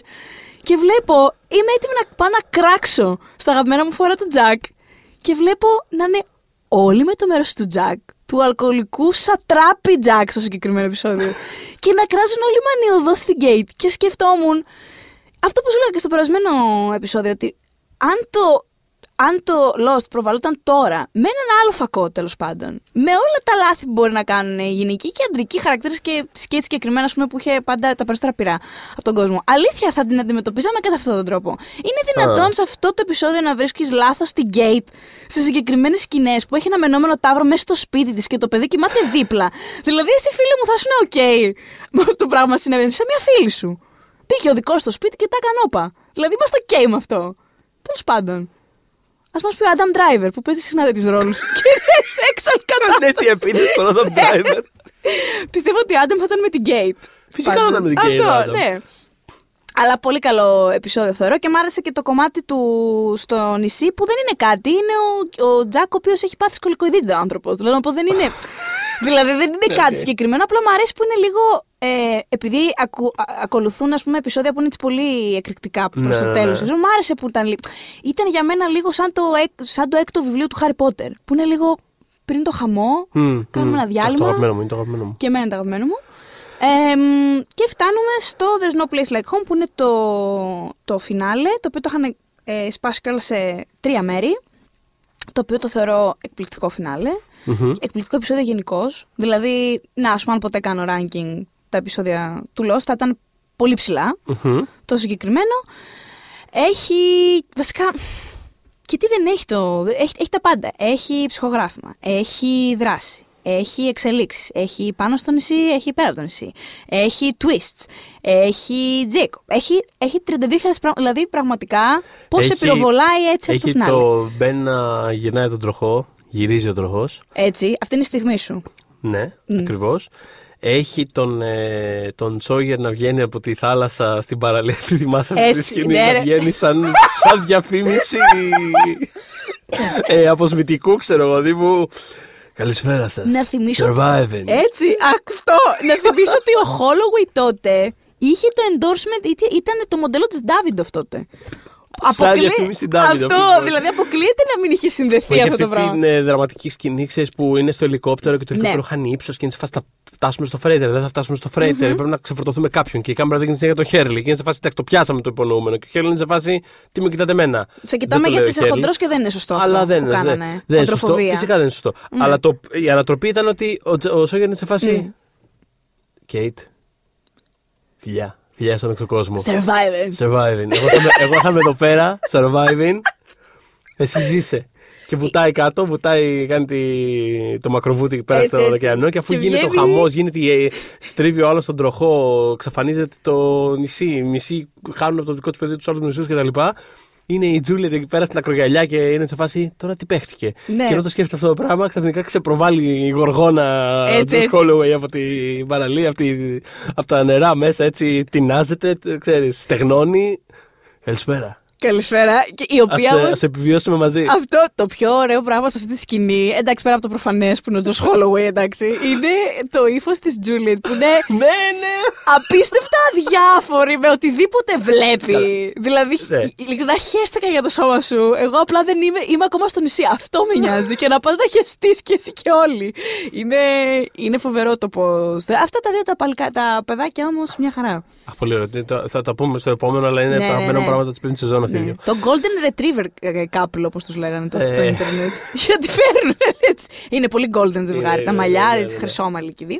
Ε, τα δικά σου επεισόδια; Τα δικά μου επεισόδια ε, είναι, ε, είναι το Confirmed Dead, όπως είπαμε, με, τα, με το, το, τετραπλό flashback των τεσσάρων, το οποίο εκτός από τον Drew Goddard το έχει γράψει και ο Brian K. Vaughan, τον οποίο θέλω απλά να αναφέρω γιατί είναι Πολύ καλά κάνεις. ε, από τους αγαπημένους μου σεναριογράφους κόμιξ, ο οποίος εκείνο το διάστημα τ- το πάλευε λίγο να χωθεί στο Hollywood. Ναι. Ε, ο, ο Lindelof, ε, αν θυμάμαι καλά, ήταν μεγάλος φαν του Why the Last Man. του- Αυτό θα έλεγα. μην- Αυτό να προτείνουμε στο. Ένα από τα διασημότερα κόμιξ Αυτό. του Brian K. Vaughan. από τη- Διαβάστε το, σας παρακαλούμε. Ακόμα και αν μην το θυμάστε μετά το όνομά του. Απλά διαβάστε το Ναι, πάρα πολύ. διαβάστε το ωραίο. Why the Last Man. Θα γίνει και σειρά βασικά. Θα γίνει; Του χρόνου. Θα γίνει, βρήκαν ξανά τον Είναι πρωταγωνιστή. αυτό που εδώ και μια δεκαετία είναι όλο να γίνει ταινία, μετά θα γίνει σειρά. Μετά θυμάμαι που ήταν σε κάποια φάση να γίνει ταινία από τον ε, σκηνοθέτη του Disturbia. Πολύ του καλά Shia LaBeouf. θυμάσαι. Ε, τέλος πάντων, έχουν γίνει διάφορες άκυρες mm. κινήσει. Είχε, το έχει παλέψει και ο Μπράιν. Νομίζω ήταν εκείνη την περίοδο. Προσπαθούσε να χωθεί λίγο, να πουλήσει αυτό, να κάνει διαφορά. Αλλά τέλος πάντων, ε, στο πλαίσιο αυτό τέλος πάντων είχε δουλέψει και στο Lost για δύο-τρεις σεζόν Ναι. ε, ως ε, σεναριογράφος. Ε, μετά ευτυχώς γύρισε στα κόμιξ. Ενώ ευτυχώς ο άνθρωπος ό,τι θέλει να κάνει. Δεν ε, ξέρεις ό,τι κάνει εγώ τον στηρίζω. Απλά ευτυχώς γιατί έκανε φανταστικά πράγματα και μετά γυρνώντας στα κόμιξ έκανε και το Saga στην Image που είναι ένα ακόμα κόμικ που Τρομερό. προτείνεται ανεπιφύλακτα. Χιλιοβραβευμένο. Ε, κλπ. γενικά, επειδή τα κόμιξ είναι ένα μέσο που πολύ μπορεί να είναι φυλακτή. Άμα δεν έχεις μια επαφή με το μέσο, μπορεί να, ξέρεις, να φοβάσαι να, Είναι πολύ τρομακτικό. να, να μπλέξεις. Δηλαδή το καταλαβαίνω. Αλλά τα κόμικ του Brian K. Vaughan είναι ό,τι πιο ε, new reader friendly υπάρχει σε, Έχουν σε αρχή, κόμικ. μέση Είναι και τέλος. κινηματογραφικότατα, δηλαδή είναι. Γι' αυτό έχουν λησάξει να τα κάνουν όλα ταινίες και σειρές. Είναι, είναι έτοιμα, ρε παιδί μου. δεν- είναι, είναι πάρα πολύ εύκολο να τα διαβάσεις. Δεν χρειάζεσαι ούτε γνώση του μέσου, ούτε τίποτα. Είναι Απλά τα απλούστατα. διαβάζεις. Το Why the Last Man το προτείνω επιφύλακτα. Είναι ε, υπέροχο κόμικ. Ε, οπότε είναι αυτό λοιπόν το Confirmed, το confirmed Dead. Ε, τι άλλο; Όχι, το constant, ας πούμε. Το, το Constant, το Constant είναι, εντάξει, okay, προφανώς το Constant είναι το νούμερο ένα μου. Είναι Μμμ. ίσως το νούμερο ένα μου όλη της, της ε, σειράς, αυτό το επεισόδιο. Μμμ. Ε, όπως είπα για πριν, πολύ κλάμα. Ε, εντάξει, για τον Desmond είχαμε πει πολύ περισσότερα και στο προηγούμενο. Ναι. Γενικότερα όλο αυτό το κομμάτι του Desmond ε, με το ξεκόλλημα το χρόνο ήταν κάτι που με ενθουσίαζε από την πρώτη στιγμή. Ο ίδιος είναι ούτως ή άλλως Πώς λέγαμε πριν για τον Faraday, ρε παιδί μου, ότι έχει, και- έχει και αυτός και ο Henry Ian Cusick. Μ; Ναι, ναι, ναι. Το πέτυχα. Ε, Ε, Έχουν, έχουν στοιχεία instant fan favorite. Αυτό θα έχει λέει πολύ ρε γιατί παιδί μου. αυτό... Δηλαδή με το, με το που τον βλέπεις, είσαι σε φάση. Ναι, θα ήθελα να ξέρω. Μμμ, Γενικώς μμμ, θα ήθελα. μμμ. Έχει. Γενικώς θα ήθελα. Ε, γενικώς θα ήθελα. Έχει. Ε, Αυτό για τις ακροάτρες εκεί έξω που μου ναι. λέγανε μετά το επεισόδιο ότι καλά τα είπα για τον Henry Ian Cusick. ότι είναι καλά, hot. ε, ότι ήταν εννοείται. hot έτσι με το μαλλί, με το μαλλί για το ε, γέννη. Εννοείται. Και τι- Τι έλεγα πριν για τις στολές που έχουν όλοι αυτοί τύπου Survivor; Το δικό του είναι το δικό γέννη, του- το, δικό- το το, μουσι. το γέννη, και το, το, το μουσι και το, Το μπλε. το μπλε το πουκάμισο που είναι Έτσι. ανοιχτό μέχρι τη μέση. Μμμ, μμμ, μμμ. Ξεκούμπο το μέχρι τη- Δηλαδή είναι. Σε προτιμούσαμε έτσι- έτσι και όχι όπως είσαι στο The 100 που σε έχουν ξερισμένο και Ναι, καλό. παιδιά, δεν, εννοείται, δεν το συζητώ. Δεν είναι. Αυτός είναι άνθρωπος να, Έτσι. να τρέχει στις ζούγκλες. Δεν είναι τώρα για γραφεία. ε, Εντάξει και στο. Πεθαίνω. Και στο 100 σε ζούγκλες είναι ο κακομοίρη. ναι, Απλά για σωστά. κάποιο λόγο διατηρεί το... τη φράπα. δεν ξέρω τη φάση. ναι. Ε, Τέλος πάντων. Ε, ναι, είναι. Εντάξει, αυτό που λέγαμε στην αρχή του επεισοδίου κιόλας ότι η σεζόν αυτή κεντράρει κάπως όλη τη μυθολογία και όλα αυτά τα, τα, ε, χρονοχρονικά, ε, τα χωροχρονικά πηγενέλα γύρω από χαρακτήρες και στιγμές χαρακτήρων κτλ. Αυτό που κάνει, ρε παιδί μου, αυτό το επεισόδιο που για αυτά τα 40 λεπτά νιώθεις ότι ό,τι έχεις δει συμβαίνει απλά σαν ε, και το αποκορύφωμά του όλου αυτού του μυθολογικού τέρατος είναι απλά η στιγμή που αυτοί δεν θα καταφέρουν να ξαναβρεθούν είναι, Ναι. είναι, είναι μαγικό. I love you, Pene. I'll always love you. Έλα, συγγνώμη. Θα έχω Desmond. κάνει και- ε, ναι, να κλαίει αυτή, να κλαίει αυτός. Τέλος πάντων. ε, Και, και μ' άρεσε ακόμα και ο μηχανι... πέρα από αυτό και ο μηχανισμός της πλοκής στο επεισόδιο που είναι το. που ο, ο, ο, ο εαυτός σου στη μία χρονική περίοδο δίνει στοιχεία στον άλλον. Ναι. Και είναι, ξέρεις, του πει, πρέπει να πας εκεί να βρεις αυτόν. Εμπλέκεται και ο Φάραντεϊ. Επίσης πολύ δυνατό. Έτσι. Που είχε την Ανθρωπούλα στο τέλος ότι ο Ντέσμοντ είναι, ο- είναι το constant του Φάραντεϊ. Είναι όλο πάρα πολύ ωραίο φτιαγμένο αυτό το επεισόδιο. Ε, και τέλος πάντων δίνει αυτό, ρε παιδί μου, σε, σε αυτό το, το μηχανισμό της. Ε, της, της πλοκης δίνει ρε παιδί μου κάτι πάρα πολύ μεστό και ανθρώπινο στο ότι δηλαδή εμένα, εμένα με έπεισε πάρα πολύ αυ- αυτή η πρόταση ότι, ότι χρειάζεται, Χρειάζεται- ένα constant, ένα, ναι.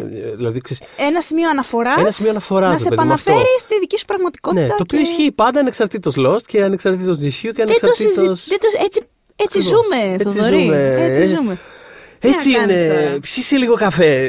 Ψήσε λίγο καφεδάκι. Πιάσε ένα ουισκάκι. Πιάσε ένα. λίγο έτσι μια ποικιλία φέρε, λίγο αυτά ποδάκι. Ε, αλλά ισχύουν όλα αυτά, ναι. Οπότε υπέροχο επεισόδιο, στο αγαπημένο μου τη σειρά. Ε, μετά το The Simple Things to Come και εμένα μου άρεσε πάρα πολύ. Μπεν να καβαλάει ζώα και να κυνηγάει τον ε, Widmore, ξεκινώντας από στέπες και φτάνοντας μέχρι τη, την κρεβατοκάμαρα του Widmore τέλος πάντων. Έχει δυνατές στιγμές. Θα σε διαλύσω. θα σε διαλύσω. Ε, όπου σε πετυχαίνω, θα σε κοπανάω όπου σε πετυχαίνω. Πώς το έλεγε ο Γκλέτσος, ξέρω τη φάση τέλο θα το βρούμε, ίσως το βάλουμε στο επεισόδιο μετά. Ε, θα το. Ναι, ε, το φινάλε. Ναι. Γυρίζει ο τροχός και ε, στα γρήγορα να αναφέρω ότι ναι, μου άρεσε πολύ το Economist. Ναι. Ε, ωραίο κατασκοπικό thriller. ε, thr- thriller. Thrill- Ε, thriller. tortura. Και μ' άρεσε και το Με το Gion, κοστούμι του, με το μαλλί του. Με το με όλα αυτά. Το Gion με, το, με την μπλόφ αυτή την. ε, Το Τζιγιόν είναι Είναι το πνευματική. λιγότερο δημοφιλές, ας πούμε. Μέσα στα δημοφιλή τώρα. ναι, ναι, ναι. Αλλά, Καλά, ναι. δεν δεν πεθαίνω, απλά ε, ε, μ' άρεσε αυτή η εξυπνάδα. Αλλά το, το πέμπτο που θα διάλεγα είναι το Cabin Fever. Μμ. Ε, γιατί ούτως ή άλλως διασκεδάζω άπειρα με τον ε, Ρίτσαρντ Άλπερτ, δηλαδή τον στηρίζω Ναι, ναι, ναι, από ναι, ναι. όπου και αν προέρχεται.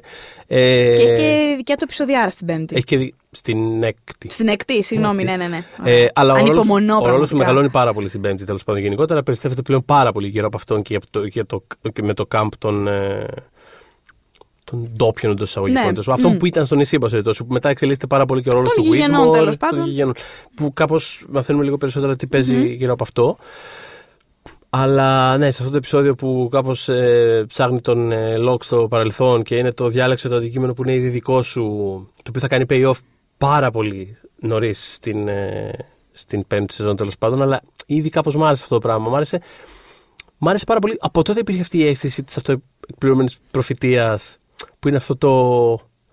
Ε, ότι ο Λοκ στην ουσία ήταν εκλεκτός επειδή αποφάσισε ότι είναι κάπως δηλαδή. ε, Ναι, όχι. Κάπως, επειδή απλά δεν είχε κάτι ιδιαίτερο ο ίδιος. να το πω. Ήταν απλά, Όχι. απλά επειδή έφτασε εκεί που έφτασε, Μμ. ουσιαστικά δημιουργήθηκε ένας κύκλος σημαντικότητας που κάπως έθρεφε το- τον εαυτό του. Έτσι, κάπως. έτσι. Όχι, είναι όπως Και το Harry ήταν- Potter που, θ- που, ε- που έλεγε, ας πούμε, ότι οκ, θα μπορούσε να είναι ο, ο Neville Longbottom. Αυτό, ναι. Απλά δηλαδή, δεν ήταν γιατί. απλά ε, δεν ήταν γιατί δεν ήταν. Ήρθε σε σένα ο, Αυτό, ναι, ναι, ο ναι. Κυριούλης, οπότε με σένα έγινε στραβή. Αυτό. Απλά έχει Αυτό. πλάκα γιατί σε πάρα πολλά σημεία τέλος πάντων βλέπουμε τον Ρίτσαρντ να είναι. Έχει μια γενικότερη αίσθηση του ότι παίζουν διάφορα, οπότε είναι, είναι γενικώς alert, αλλά Ναι. πολλά πολλά πράγματα δεν έχει ιδέα ότι συμβαίνει, γιατί συμβαίνουν όλα ε, εκτός χρόνου, τέλος πάντων, από την ε, σκοπιά του. Οπότε σε πάρα πολλά σημεία, ειδικά τη πέμπτης σεζόν, είναι σε φάση. Γνωριζόμαστε. με πάρα πολλούς Σε χαρακτήρες. ξέρω. Σε έχω ξαναδεί. οπότε και με αυτό παίζει ένα πάρα πολύ τέτοιο αντίστοιχο που είναι απλά ξέρεις, περιμένει ας πούμε, ο Λοκ να έχει κάποιο, κάποιο άγγιγμα, κάποιο Ναι. ότι, ξέ- ότι θα ξέρει. Και, Μμ. και κάπως τον απογοητεύει, σε- ε, διαλέγει άλλα αντικείμενα. Και... Τέλος πάντων. Ε, διασκεδαστικό αυτό το πράγμα.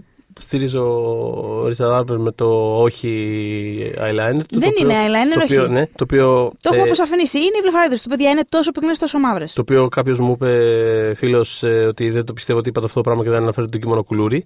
Οπότε, Να το. να το right αυτό το wrong. οπότε αναφέρουμε τον κείμενο κουλούρι. να, να κάτι που δεν περίμενα να, να αναφέρω ποτέ στο podcast μας. Πάρα πολύ χαίρομαι για την παρέμβαση. το εννοώ. Οπότε αυτά. Οπότε Νομίζω μένει. αυτά. Η επόμενη, το επόμενο επεισόδιο να πούμε θα έχει εκλεκτό καλεσμένο, ο οποίος με τα νύχια και τα δόντια τον κρατάμε για να μην μπουκάρει ε, τόσα επεισόδια στο στούντιο. Μιλάμε φυσικά για το Θέμη Κέσαρη, ε, το φανατικό του Lost που διαβάζετε και ακούτε στο Sport 24. Ε, φυσικά του δώσαμε ένα. Ε, του είπαμε, ποια είναι η αγαπημένη σου, να έρθεις σε εκείνη.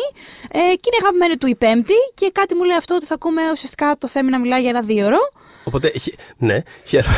Αν δεν μα. Συμφωνούν οι δύο. Αυτό, η Ε, Χολήτρα συμφωνεί μαζί μας, κάπως έτσι το βλέπεις κι εσύ, ε. Ναι. Ε, ξέρεις τι, χαίρομαι που είπαμε ήδη πολλά πράγματα για την Πέμπτη από το σημερινό επεισόδιο. Γιατί μάλλον δεν θα μας νομίζω ότι το επόμενο ξανακούσετε. δεν- Τη δεν χρειά θα μας μας, τη φωνή ξανακούσετε. μας. Ε, αλλά ναι, όχι. Και εγώ είμαι πάρα πολύ excited γι' αυτό, γιατί το, δηλαδή τώρα που το έχω πάρα πολύ φρέσκο, η τέταρτη που πάντα. Ακόμα την έχω, είναι φανταστική η πέμπτη, είναι ψεγάδια σεζόν. Αλλά αυτό που την είχα στο μυαλό μου σαν αποκορύφωμα δεν είναι. ρε παιδί μου, Είναι απλά το ότι στείνει τα, τα πράγματα έτσι ώστε η πέμπτη πραγματικά να, Να, go να τα nuts. πάρει και να δηλαδή, φύγει. Ναι. Φυλάκια αντίο. είναι η Ναι, πέμπτη. ναι. Οπότε. Δεν ξέρω. ε, Very excited. Και. Δεν ξέρω. Ξαναδείτε κι εσείς. Είναι, είναι, πα- πα- πέρασα, πέρασα φανταστικά ξαναβλέποντα την πέμπτη σεζόν, αυτό έχω να πω. Κάντε στο ένα τελευταίο επεισόδιο τέταρτης και μετά πέμπτη. Α. Θα το σκεφτώ κι εγώ. Αν και νομίζω ότι απλά πρέπει μια μέρα να το ξεκινήσω από το πρώτο επεισόδιο όταν θα είμαι ψυχολογικά έτοιμη. Αλλά αυτή Ναι, είναι ναι. μια συζήτηση που θα κάνουμε ενδεχομένως στο τέλος αυτών των επεισοδίων. Να πω στον κόσμο τα ψυχολογικά μου σε σχέση με το Lost.